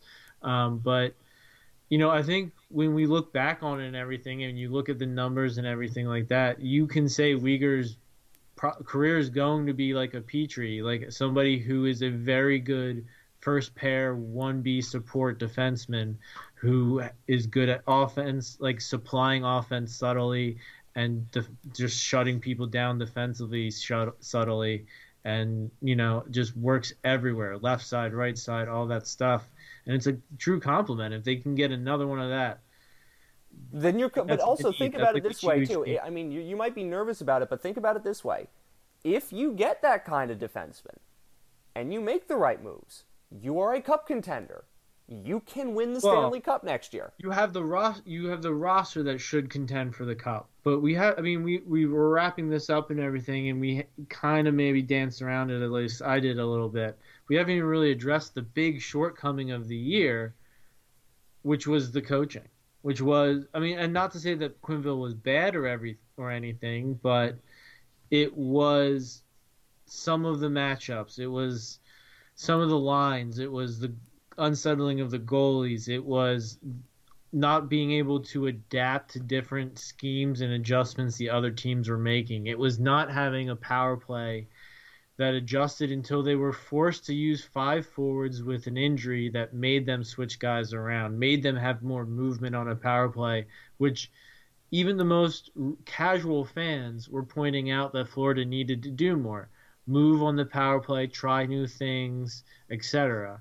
Uh, and you know what what changes are they going to make there? Is there going to be a coaching change? Not Joel Quenneville, obviously, but Andrew Brunette. Like, is Dale T- Tallis going to be, or whatever his name, not Dale. Rob Tallis. Rob Tallis, Dale Tallon, Rob Tallis. They both were there way too long, and one is still there.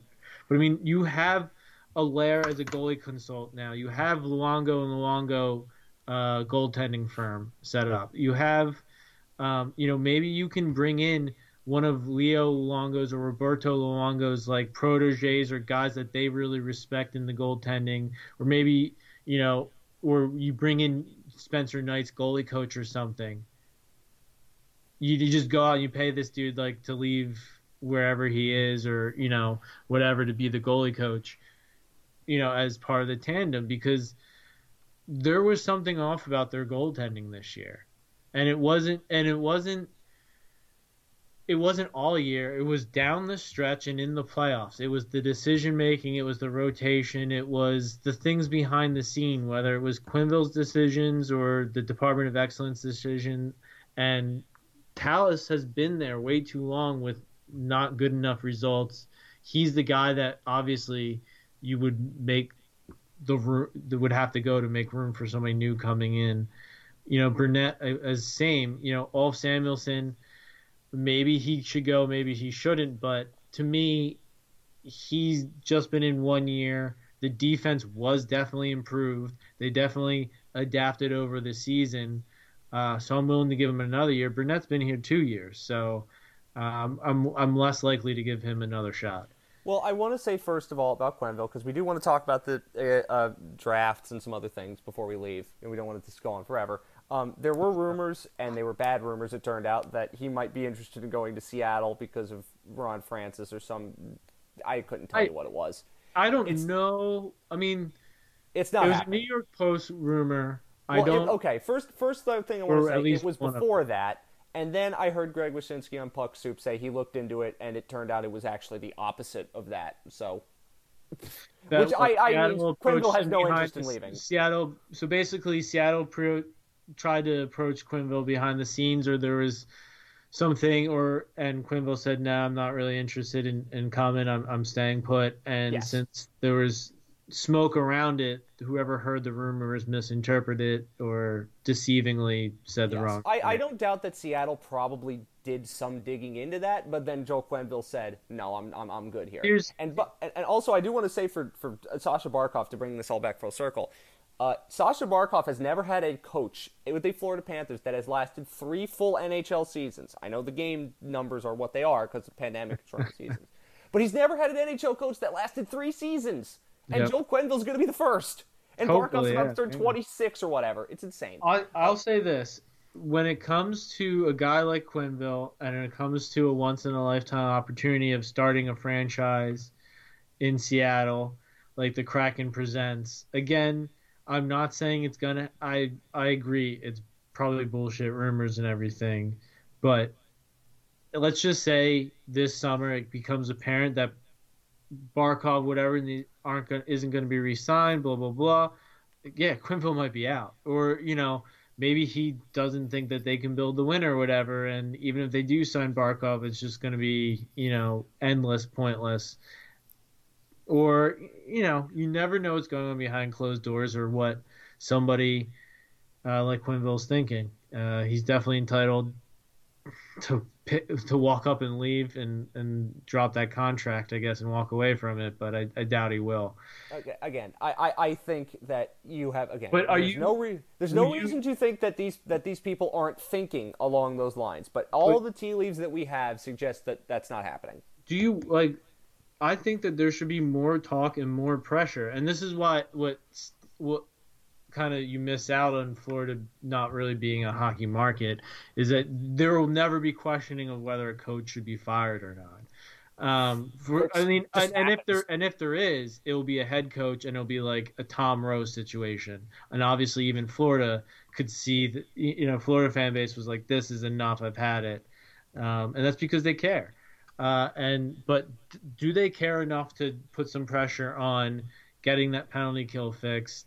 You know, making sure their defense of coach is here's able to adjust Of Florida as a hockey times. market that I here's a test of Florida as a hockey market that I want to go with you and, and follow me here on this logic. This team has never been good enough where this market has cared in that way. But it's quite possible that next season is the year where this market cares about it in that way. Do, do yeah. you follow? I, I do. I do. But the, the and and so I just hope that maybe Zito is caring, you know, because I think now they have a GM that is turning over every stone, that is looking at everything, is looking at every option, and I hope that he's at least looking into possible replacement candidates, and if he should find one, has the confidence from ownership to make the move, uh, and has the confidence and trust from Quenneville to make the move as well because I think I think that there should be a change on the bench based on what I I thought it was the most disappointing part of this season. Their preparedness to play games, their preparedness to match up against player teams and players and lines. Um, you know, some of their line matchings and and some of their player personnel decisions were a little behind the eight ball and late. Uh, and that to and I don't want to say it was bad, but in a year where everything breaks their way, player performance wise, luck wise, health wise, for the most part. Um, you know that kind of does stick out. Mm-hmm. I mean, listen, I, I think it is okay in a market like this where you can criticize the coach for some of the decisions that you make, and that's what good hockey markets do. You, coaches are not infallible. Even Joel Quenneville's not infallible. These are human beings, and you can criticize some of the decisions he made, and we did. And I think that that's going to get louder in a year when the expectations are greater. And it always should be that high when you're paying Joel Quenneville that much money. We talked about it earlier in the year when we saw the Joel Quenneville for Jack Adams. But know. the the problem is if you go into next season and by the time the fans are if the fans are calling for it during next season, well then we're all then, then we're all in trouble. But right and and again you know I'm not saying it's t- well, if the fans call for it, it'll happen or anything like that. I'm not. That's not what I'm saying. I'm just saying that you would. The the time to make the move, I think, is now uh, with Brunette. I, I, said, and you know, nothing, no hard feelings or anything like that. I'm not saying he's bad at his job or anything. Lifestyles and yeah. let's just go life, not lifestyles. And, and I don't want it to be Gordy Kinnear, and I don't want it to be Greg Kinnear, and I don't want it to be Dave Kinnear, or you know, the friend of a former guy. I mean, we just saw the Philadelphia Flyers name Ian LaPerriere, the head of the coach for the Phantoms. Uh, okay, yes. Let's, let's year, make so. let's one thing on AHL next year because Panthers didn't have an AHL team this year. Uh, the Checkers are in a division in the Atlantic Division, of course they are, with uh, Bridgeport. That's Islanders. They named them after the Sound Tigers were much better than Islanders. Uh, Phantoms, P Bruins, Wolfpack. They're going to play the Thunderbirds, who are now the Blues affiliate. Wilkes-Barre, Scranton, and Hershey. That's this, their next division next year. So, I mean, it'll be interesting to see what that looks like watching the Panthers manage Charlotte because that's the one thing we have not seen. You not have to go to Hershey a decent amount then. Yeah. Oh, I mean, you can also go to Lehigh. man, Maybe go to Lehigh Valley with you. Or are they are they in the division with the Phantoms? Yes. Oh wow, okay. Well, Yep, then I can Charlotte hit and, both and. Lehigh Valley are in the same division. So yeah, maybe you- maybe you and I are heading up to the PPL Center or whatever. I think it's called the PPL Center uh, to watch to watch AHL games. That would be very Y hockey. Uh, quite interesting to see that. So let's go over a couple things briefly before we leave. Uh, congratulations to the Sabres on winning the uh, draft lottery in the year when you're going to lose one of your uh, well, not the guy you won in the draft lottery, but close enough. You you know, won the second overall pick. Uh, they're going to trade Jack Eichel, obviously. So. Uh, I think everyone's talking about Owen Power, but I have no idea what this draft is going to be like. So who the heck knows? Yeah, I mean, it seems the condens- the consensus is building around Owen Power one, Matt Beniers two, uh, anybody three, anybody's cousin four, um, and so on. I I think you know, to me, Buffalo has a choice. Do they replace the center that they have to trade with the best and really only most likely true top line center possibly in the draft, Matt Beniers? or do they take whoever they think is the best defenseman, uh, who may be a little much more mature, NHL ready, and have the cachet to be called the good pick now? Whether that's Owen Power, Brandt Clarke, some people like Luke Hughes that much. Um, you know, there's a few defensemen. Owen Power has the a few things going for him. The name, obviously. It's a great Uh, hockey name. Two, he just came off of winning a gold at the championships with Canada, where he was playing over 20 minutes a night, yada yada. In most most years, that would be incredibly impressive.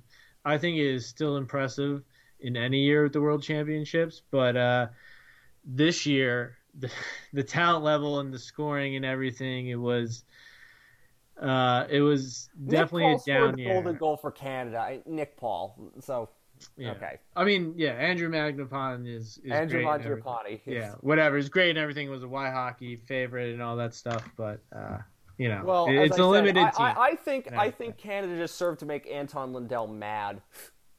yeah, That's all. so that's my takeaway from you know, and, and I think Owen Power is what I would call an, an just to be real lazy and use player comparisons, an Ekblad light. He's good defensively, he's good offensively, uh, but he's a little limited in his mobility, and that's kind of where his you know high flo- high high floor, pretty solid ceiling. Um, I, the one thing that Ekblad has over him is he's way more aggressive, he's way more physical, he's way more in your face. Uh, but that's the difference of you know being an exceptional status player in the OHL where people are beating you up at 15 versus you know only be having one year in the NCAA where before that you're just dominating guys in junior.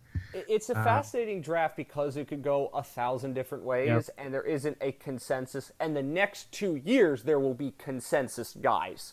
So Yeah, yeah. uh, Well, well, there might not be consensus guys, but it'll be because there's a few guys who should be consensus number one picks, True, and it's kind of a, it's yeah, yeah, tw- and especially 2023.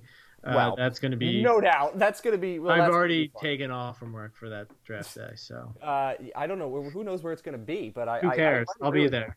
Okay. I want to be there in person for sure. I'm already. I will already risk myself in the pandemic part two that happens in 2023. Oh boy. Whatever, Okay. whatever it takes. So let's focus on. I think I, for for the Panthers, I believe if it goes the way that we think it goes, which is your your first two rounds eliminated, uh, and you go by inverse order of record, I think that means they'll be twenty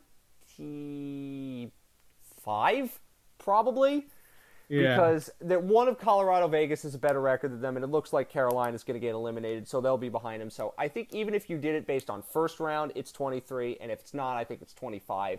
And you and because this draft is bizarro weird, um, you can kind of get a lot of different Yeah. things. I mean, there's probably of- like eight guys I know for sure, plus a goalie or two that'll be drafted by then, and that's what you gotta be hoping. If you're the Panthers, you're like, yeah, let. I hope Wallstedt goes like fifth overall, and I hope uh, Sebastian Cossa, who's in the WHL and posted ridiculous numbers, like under two goals against, uh, you know, like ridic nine four save percentage, just you know, like shortened season, but if it was on a longer season, Carter Hart's Carter Hart's numbers would look a little silly compared to it. So there's two goalies who could go in the first 15, 25 for sure uh, this year, which is how crazy. I, I think a couple. I mean, like when you look at teams who could take a goalie, I mean, Detroit at, at Detroit early because because he is that goalie. If he is a Spencer Knight, and with Spencer Knight playing this year and looking pretty decent, maybe it tempts the team in the in the thinking. The other team that could that. do it, the other team that could such a high it, value pick. It's sixty minutes a night that you get on the ice. I, San Jose could definitely do it. I Ooh, think the Sharks could be interested in that. One. Yeah, the Sharks could be interested in that. Ottawa, doubt it. I mean, Arizona yeah, would have been if they Ottawa were picking. should have the goaltending already. So yeah, uh, uh, uh Arizona would have been. I mean, maybe Chicago. Maybe Chicago. I could see Chicago. Yeah. I could. I could see Chicago. Possibly. They do pretty Flames. good. They do pretty good drafting some weird goalies though. Yeah, so I mean, I like, but you look at those teams like. Some of them are too high. You'll never like uh, Columbus wouldn't, but they're too yeah. high. New Jersey's too high. You know, I don't think they would do it. Yeah. L.A. maybe, but I don't think so. I think San Jose I mean, and Chicago would be the two. I mean, there's some guys that are going to be off the board. Matt Beniers is going to be off the board. Oh, Owen, Owen Power, Brett Clark. You know, they're going to be off the board. Eklund. Eklund, like, but there's talk that he, like, I think he's going to be off the board by the 20s and stuff. But there's talk now that he might fall out of the 10, top 10. And this is somebody who is putting a better number, like, as good of numbers or keeping lockstep points per game rate in the SHL as Peter Forsberg, who is like one of, if not the best all time players of the game. So it's really hard to understand how that would happen or how sometimes people say that like no one's good in this draft. Um, but you know, there's guys like Kent Johnson who I have fifth overall because his he is one of the most creative players most skilled forwards in this draft, but he came from minor junior in Canada, played on a really stacked Michigan team, and he has warts. Like he's not really good off the puck. He's he struggles playing with not he doesn't struggle playing with high end players, but at Michigan everybody was high end and everybody needed to have the puck a lot, and he struggled with that. And that's just something that he will get used to, but it's in a lot he's Elias Pettersson type player where he could be one of the centers that emerges from this, or he may be, be a winger who can play 35 goals, 35 assists, 25 minutes a night, and be, you know, up and down your lineup. I, I just don't understand how he would fall to 25, but the way this draft is set up and the way teams lists all differ, it's very likely he could slip to 25 or 35 and that's that's crazy to me. One guy that won't fall is Mason McTavish. I'm to say is the uh, he's the hot name this year. Uh, he played in the World uh, Under 18s, I believe, uh, championship, um, and obviously playing pro hockey uh, in the Swiss League, I believe.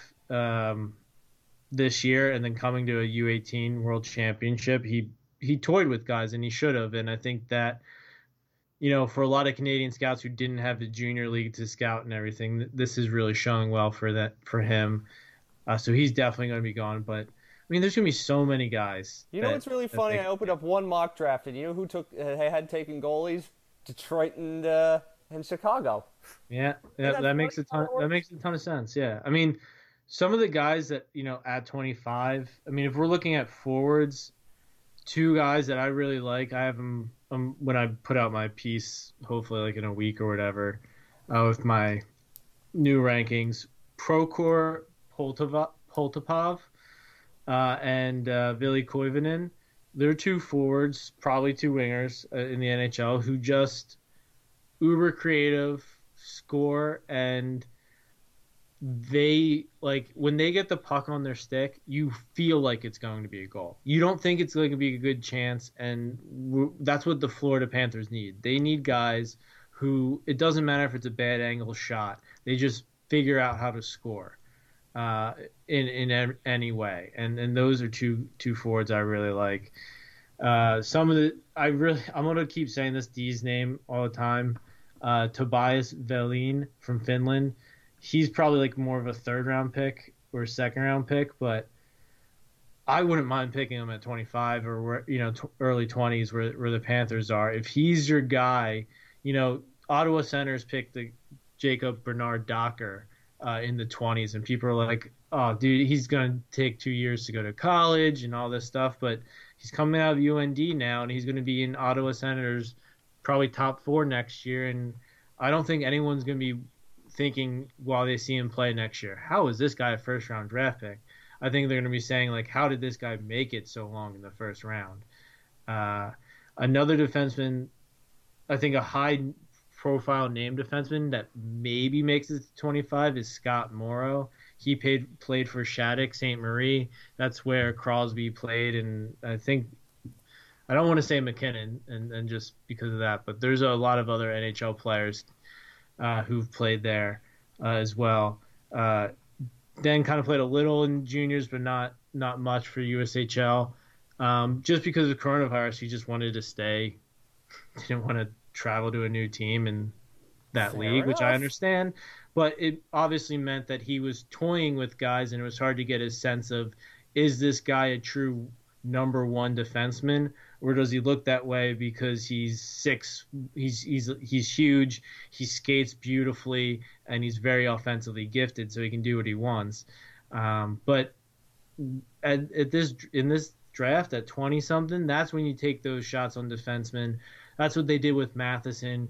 It should have worked out better but that's why you have the development piece for the second half of that uh, equation uh, so, so let's, so let's talk about, I mean, just briefly as we start to wrap this up for this, because we are well ooh, deep ooh. into the weeds here. Two more defensemen, I just want to say. Uh, Vladislav Lukashevich, a defenseman from Russia. He's very thin and frail, but he's super, he's super smart. And once he fills out, I think he's going to log big minutes in the KHL and, and really show himself. So scoop them up while you can now in the late round. And another one, Cali Vesti, I keep mentioning it, but this kid went to the South Florida Hockey Academy uh, and is now our good friend uh, uh, Will Scouch was talking him up as being very underrated in this draft. So uh, well, again, I, I, I, I'm I'm very in on the please take people who are you know South Florida born and reared. It's the time. But the one thing that could happen with this is draft is either they trade the pick, which is obviously possible, for a ton of different reasons. But also, if you're drafting in this range, you can take whatever you want because the player doesn't have to be ready immediately. You can wait to develop somebody like that. And if you trust your development models, and I think Bill Zito definitely does trust the guys he can develop and the guys he has in place to develop those players, then you can do kind of whatever you want with that. And it yeah. is a process that you could, and it, it gives you open, it gives you options this is definitely the draft to just take big swings, like because you're always there's always going to be like that guy on your list that like shouldn't that like if you were drafting earlier you probably would have picked, but he has some flaws and he fell to you. Just take the swing, like just throw everything else that you were considering out the window and just take that swing on that guy. It's the year because your owners and the general managers should expect to come out with maybe a player, but probably nothing because of COVID and crazy chaos. But if you if you get lucky, this is a draft class that could set you up for a long time, and you know yep. that's that's how good organizations think. Let's quickly get on to some other uh, the rest of the playoffs. We talked a lot about Carolina, Tampa, uh, off the hop. We talked a lot about um, Montreal, um, Winnipeg, a little bit off the hop too. Uh, Montreal uh, is going to win this series. We're recording this Monday, so by the time you hear this, they may have already won it. Uh, Winnipeg's hilarious. That that was terrible. Uh, just just really nothing going on. And I think Montreal's yeah. a better team now that they actually are playing the good young players. Cole Caufield should have played earlier yeah. Toronto series. But I mean, they have a good they have good team dynamics and they have a good core. I mean, Tatar, Toffoli, they're good finishers. Kotkaniemi, Suzuki. I mean, yeah. I mean, they're just uh, you look up and down their lineup. They're guys I would want. They don't. They're not necessarily the best team, but if you know things break their way in a series and they're playing well, I can see why they could win a series, especially against Winnipeg. I mean, yeah. But I, man, I still think I've been the most impressed uh, with Vegas. I mean, they just continue to okay, do can it. I, can I say something about this? Because I have not, I did not watch most of the game last night because I was watching the U.S. Mexico.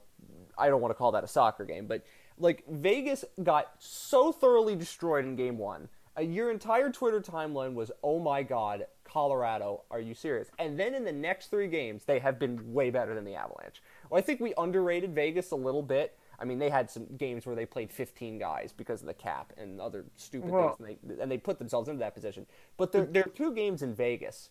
They're playoff pros. It's they work astonishing. they work the refs. They whine and com- I mean, it's the same thing with Tampa. They whine and complain in the media and to the refs, and they work them. They do every. They know exactly what they have to do, and they know exactly when they have to turn it on. They know exactly what is bulletin board material, what they have to let go. They know when to, you know, and they know the players that can take liberties and that the NHL will let get away with it. You know, they know what liberties to take and what liberties you can't take and that kind of stuff. There's a heck of a lot of luck involved in it too, um, but you know they ride momentums. They they've they're a franchise that they said, okay, playoff hockey is about momentum, theatrics. A lot of it is about showmanship and all of that stuff and they've leaned into it. I mean, you look at that arena, it's hard to find your composure down 3 1 and make it a game and not fall 4 5 1 um, when that when that arena's going. And, you know, that's not different when the when the ball arena is is rocking in full. Uh, it's really hard to come back again, and that's what you saw with Vegas. So it's going to be what does Bednar do to to respond? You saw him come pretty hard after the first loss at his team in the media. And they were Um, even worse. Yeah, and I don't know, like the I mean, on its nose, that seems like the wor- the bad call and everything. But again, that I much I don't. I don't know if I would have done that in the media, but I definitely would have challenged the players like that behind closed doors. That would have been my response as well. You know what's interesting so about I don't this really hate team? that. You know But- what's interesting about this team? I wonder if they'd even been challenged like that this year because everything for them had come so easy. You know, and then game one, perhaps it was bad that they dominated them the way they did because maybe they thought, hey, we can really truck these guys without, you know, considering the circumstances of, oh, Vegas just played a seven game series and now has to play at altitude. They're going to be tired and they're going to be leggy. And then since then, you know, they've been Vegas. And, uh, I mean, this series Bednar has better hope that's the narrative Oh he can sell to the playoffs. Because you know what's really funny? if You know he can't get it done, I mean, it, comes to him because I mean, This yeah, you can get you can get I mean, I know can it's get better Vegas, but they shouldn't be losing. Yeah. Yeah. But, Yeah, but, but the thing about this losing. team is, as I mentioned it before, they are playing that go go all the time style, very Florida Panthers esque, and obviously the Avs are better at it. Uh, and Vegas has counteracted it, and I think it's now it is now on for Jared Bednar, who again, in large regard, this year you could have been in cruise control because the Avs were so good, but now you got to find a way to make that obviously count. and it comes down to can they how do they pick up the pace again and get out of these small games get out of you know and get because what did colorado do good was which was the the move fast high pace spread them out um, and and then pick apart those open lanes once they're spread out vegas let them spread out took their lumps and now that the the game's spread out and everything they're going back, applying pressure all the time, always forechecking too hard, etc. And with you know Colorado's D being risk takers, you know that eventually piles up, and like you said, Vegas has found their ability to finish. There is some, there is, you know, and I, I, I say it, there was some Tampa and Colorado at times where they were just more opportunistic, and then you watch Vegas and you go like, Tampa can play go-go all the time, you know, fire wagon hockey, they also know what it takes to lock it down. And you know what? And perhaps Colorado doesn't know how to do. They don't necessarily know how to lock it down. Like they've got guys who can do that. I mean, Nazem Kadri's an idiot and got suspended, and I think obviously he changes the dynamic when he can come back, which is shortly. But you know, like maybe that team is a little too one note. You know, they don't have the quite the ability to play another way. Yeah, I mean, we- when we you lose know. When you lose Zadorov and, and Cole, and that's obviously going to be the narrative. I don't know if it I don't know if it's that. I mean, I think it's just maybe the coaching is too one note. I mean, I look at a team with Adam Graves, uh, not Adam Graves, Ryan Graves, Ryan Graves. Uh, but I look Close at a enough. team with Ryan Graves. Uh, you know, he's he's someone who can play better defensively, and he's playing awful right now. I look at a team that is playing Patrik Nemeth, and they don't need to. There's Jacob MacDonald. There is, I mean, I, legend Jacob MacDonald, yeah, and there's you know uh, names escape me, but there's a Connor Timmins. Bowen Byram can play. I mean, Connor Timmins is playing right now and is is looking okay, um, but they're you know you don't have to play Nemeth every night. That he wasn't brought in by Sakic to be an every night guy, and they don't have the injuries that he should be playing every night. So there's just some little things, and it's can they can they do what Florida couldn't do when faced in this situation, which was bring it bring it back in. Stop trying to get down the ice so quickly. Bring it back in. Get up the ice together in a five man unit. Short, quick passes, small games, work your triangle offense, work hard, get your, you know, bear down on your sticks a little more, and just put be hard on pucks, hard passes, hard shots, you know, and, and skate through everything. Uh, and what they also need to do is Vegas right now is better trolling. They're better baiting Colorado into into penalties and everything. So until until that happens, they need to only play between the whistles and let Vegas take penalties trying to keep up with your footwork, taking trips, taking holds, hooks. And then once you start, you know, getting that momentum from those power plays and stuff, then you can start getting into the extracurricular activities and stuff like that. But they need to get control of the game and, and the pace um, because it is going to be two bullies really fighting and one the other has the control of the reins it is going to get ugly. It's just can they withstand that? Can they take their lumps and keep going? What what i started saying this whole segment with is that's the thing i've been impressed with vegas is they are just professionals at getting punched getting back up and enduring and getting making it through. Um, I don't think that they're necessarily that great. I mean, they are a team that, for all intents and purposes, hangs with Colorado in most departments. Um, but you look at the roster and they shouldn't. I mean, you they, they really shouldn't.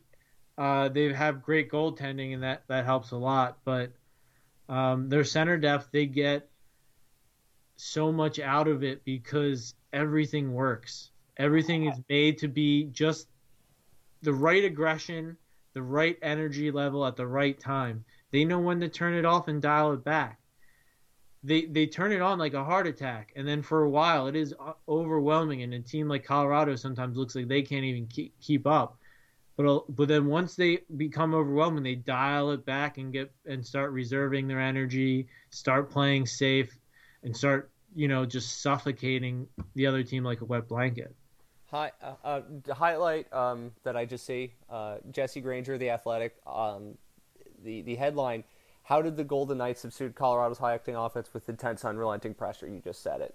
Vegas forecheck and neutral zone pressure, forcing the Avs to make the simple play, and at this point, they haven't taken it. And you know what? For Well, teams yeah, to play the way they do, They're too spread out to make the simple play because usually the simple play is the dump to the underneath support, the guy who's swinging, uh, you know, five feet from you, uh, with momentum that can take the pass easily and that has the head of steam to get up ice and out of that area that is troublesome. When you're spread out and those three of those guys are all the way up the ice and the other D's kind of spread up and going too, you don't have those simple plays. Your simple play is a long stretch pass, is a is a chip it in the air, and you see Girard do that a lot, where you know he's pulling back, toe dragging and flipping the puck up into the neutral zone with like you know kind of one foot in the air off balance because he doesn't really have a quick short pass or he's just banking it off the boards all the way down the ice for an icing whether it's Girard, Makar, Graves, Toews, you know, they're they're all finding themselves isolated and alone. it's great coaching from Pete DeBoer. It's great coaching for Pete DeBoer, and he's using Yeah. his, his players really well. It's it's become a It's- really fun series. It's it's just staples. I mean, it's just the staples. I mean, if you ask DeBoer, he he'd probably tell you what he's doing. He's probably tell you exactly what he's thinking because he knows it's the staples. He knows Bednar knows what he's doing and what, but it's Vegas is committed to doing it. They're it's second nature to them by now to do it when they get on the ice. And they're just betting on Colorado over seven games, not being able to do it enough to win four of them and listen, they might be right at this point. Now, what what was really interesting to me is my thought after uh, game one when the Avs just whitewashed them was like, oh, the, the Golden Knights are going to trade for Jack Eichel. Be, of course they are. Um, because they still might. Does. I mean, they, they still, still might. They still could if they don't win this series. They could easily even if that. they. I mean, I think Vegas has always just been take the gamble when it presents well, itself. I mean, it's Vegas. I mean, this is yeah. what you have to I mean, do. And, and by and the way, as, Colorado as, is definitely still the better team. Is definitely still favored to win the series, I think. And to me, it's Ken Bednar, or you know, can the Avs coaching staff and the Avs leaders get the team to take that step back, to to move up ice with the puck, you know, as a unit when they get to the neutral zone, skate it through be you know decisive with the puck, be direct with it, and move it quickly. Mm-hmm. Um, you know, I, I, think they can. They'll easily. I mean, because then at, once they start doing that, then what does Vegas do? Because they have never. If, if they've Vegas never had a to team that, track meet. They can't play in a track meet. Yeah, and it and you know, and if Vegas has never been able to play with the team that can match the heart attack the dramatic manipulation of the game pace, just the the sheer um, wherewithal that they have that wears other teams down. And so when they do run into that, what do they do? They don't know. It's the same thing like what we're saying with Colorado now. This is the first team that's ever reacted against Colorado and has been able to kind of stifle them for more than a couple periods. I, I think um, that so uh, you know there are there are very good, Vegas is definitely equipped to do it, and obviously the team that wins this series is probably going to beat Montreal in five, and then that'll be famous last words. Uh, one other series quickly: uh, Islanders Bruins, really sludgy hockey, but the atmosphere at the Coliseum is really cool. Know a lot of Islander fans. I think you know they the Islanders are who they are, and you might hate the way they play. I find the way they play kind of awful at times, and I think the Bruins are a really good team. With Taylor Hall, they're so much better. They make smart additions this, all the time. But this, I don't. this is. It's not original six hockey, but this is original six hockey. If you're from the Northeast and you know any dude in his like 50s to 60s, and the way he drinks beer and talks about hockey and his glory it's, days and everything. It's this. It's that's this. what this is. I mean, this is that, and you know whether you like that or not, that you know all that window dressing, everything. That's one thing. I necessarily don't care for all of that, especially the whole Borellis and all the, you know, all the. Clark Gillies smashing a can of beer on I mean, head. I like that. I like that. Well, that was but, cool, uh, I have to say. But that's what we're I, talking about here. Yeah, I mean, say. this is this is yeah, just lunch pail mentality. Uh, I, I sure. want Boston to and. I, I, I don't find it boring because to me, Oh, there's it's nothing intense. boring. There's nothing boring. There's nothing boring or uh, about winning. So like if the the trap, everything. I don't care. I want to see teams that are desperate to win, that will do anything besides basically manslaughter to win hockey games. True. Um, I will say, I will say this though that I mean, the, the intensity is really high. I mean, it's it's intense hockey. You can feel it. Uh, the atmospheres are great. Uh, it's really close. You know, you want to see that in the Stanley Cup playoffs.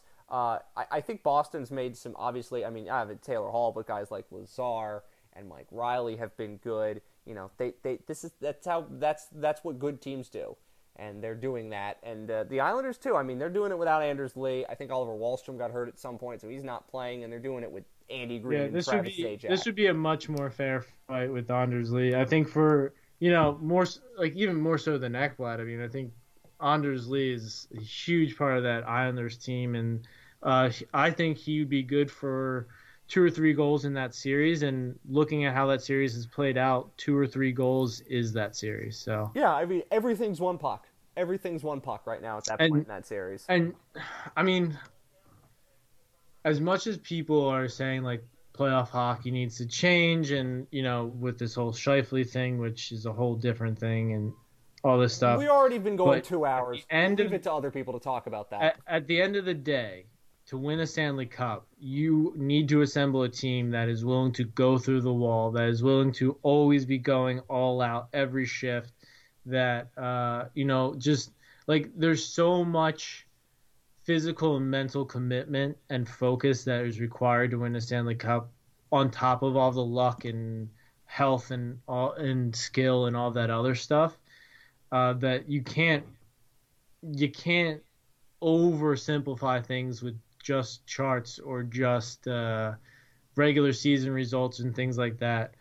Um, you know, they're obviously teams using data and advanced stats to f- build these teams, and you know, like Vegas, like Tampa Bay, and stuff. is Colorado, on of course. that. You mean Carolina, of course. But, you know, you can't, you know, it's a lot harder to predict and to account for that human element and for that commitment and for all of it. And, uh, you know, as you can see, it's also hard to respond to for a coach. it's and hard that's to the win biggest in the challenge. playoffs. Yeah, and I don't want to change that necessarily. I, And I want Florida to adapt hardest- that mentality. Of course, and that's what I'm saying. Like, you know, it's going to be hard, but like, there's nothing wrong with it being hard. The- and people say it's the hardest thing- championship to win, and it probably is. The one thing I'll say about the the Scheifele comment, and this is uh, the hit and everything, and maybe it was suspension for head contact, maybe it wasn't, but the conversation has been so warped out of control. This whole he traveled so far, distance and everything. If this was a hit on a defender rounding the net on a breakout by a forechecker, no one's talking about distance traveled or everything. We're only talking about the head contact we you know there's Scheifele made his defense about how he was trying to play for the puck. I thought that was stupid. Just admit what you were trying to do. You were trying to pound the stone. You were trying to exact punish you were trying to exact a physical toll over the course of the series that you would lead that would lead you to win. That's what you that's what you were told you did in round 1. Why wouldn't you do it again in round 2? I I mean like we have to have these honest conversations about what these players are doing and acting on. Uh, it was a legal check to the head. I'm happy he got a couple games or whatever it was. Not four games. But and, and I, hope thought that, they apply that.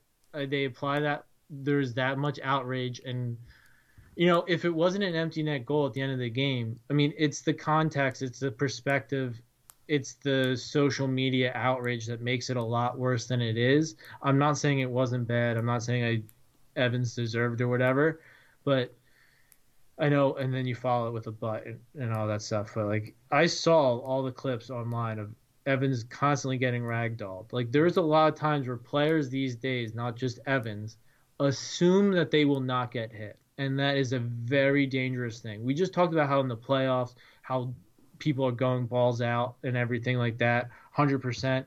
Think about the team, the guys these teams in the playoffs employ. Ryan Lomberg's one of the nicer ones that does violent things to you on purpose. well, like, how many you- Vegas employs Ryan Reaves?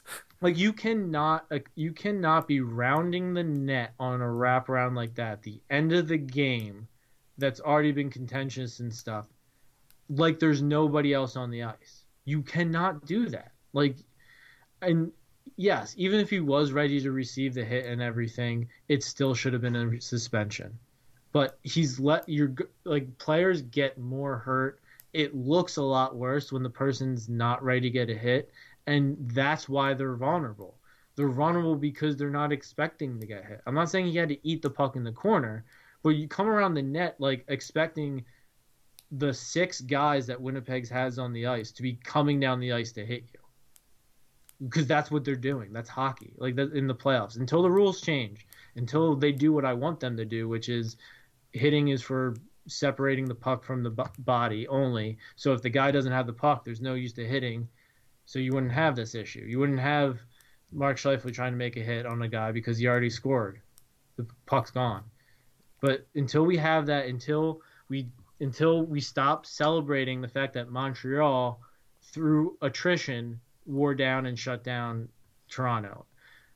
And same with McDavid and stuff. I'm I I'm fine with it, but you know, You're You basically just- saying you can't have your cake and eat it too. yeah, Sort of. you you can't tell adrenaline athletes that they in the moment should be able to decide that they need to pull back the hit because the person's vulnerable when the person on the ice doesn't need to be aware of other people or doesn't need to know that hey, I'm vulnerable. I shouldn't you, be vulnerable how can you deprogram something that has Yeah. been programmed And into again, their head? you can't expect somebody with adrenaline and somebody in a competitive, you know, it, it's a conflict of interest for them to be making these decisions because again, Scheifele, where's the letter? You know, uh, what if if he if he does what people wanted him to do, which was do a big circle and let up or whatever, or just reach with his stick. He goes back to the bench. You know what Paul Maurice does? He uses that as a teachable moment of why they lost and he does all that or Mike Sharf, you know, like that's so he's a player is never going to be is not conditioned to take that option. In the in I the middle of the listen, right, moment. I agree with you. And like you we can't we're we're blaming it on Mike Mark Scheifele.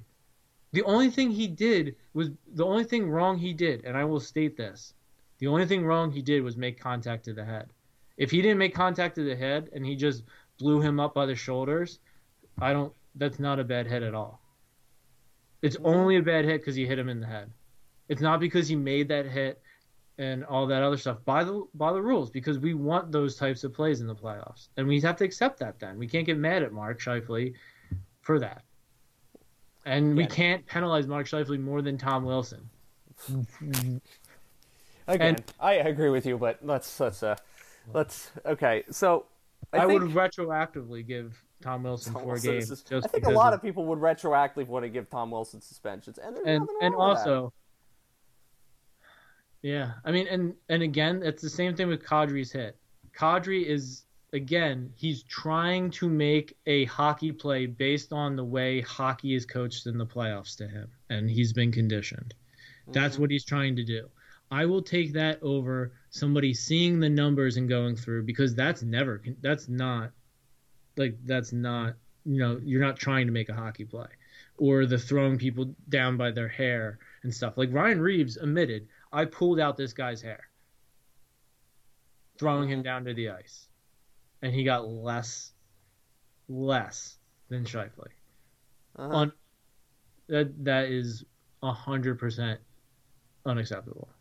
So let's uh, say that this has uh, been a very long chat, very fun chat, and I will say that we will have some probably some guest shows in the midst of the rest of the playoffs, but we're going to prepare ourselves for the week that will come at the end of July with an expansion draft, Yeah, NHL I'm- draft, and free agency. I'm just all I'm just getting ready for the draft.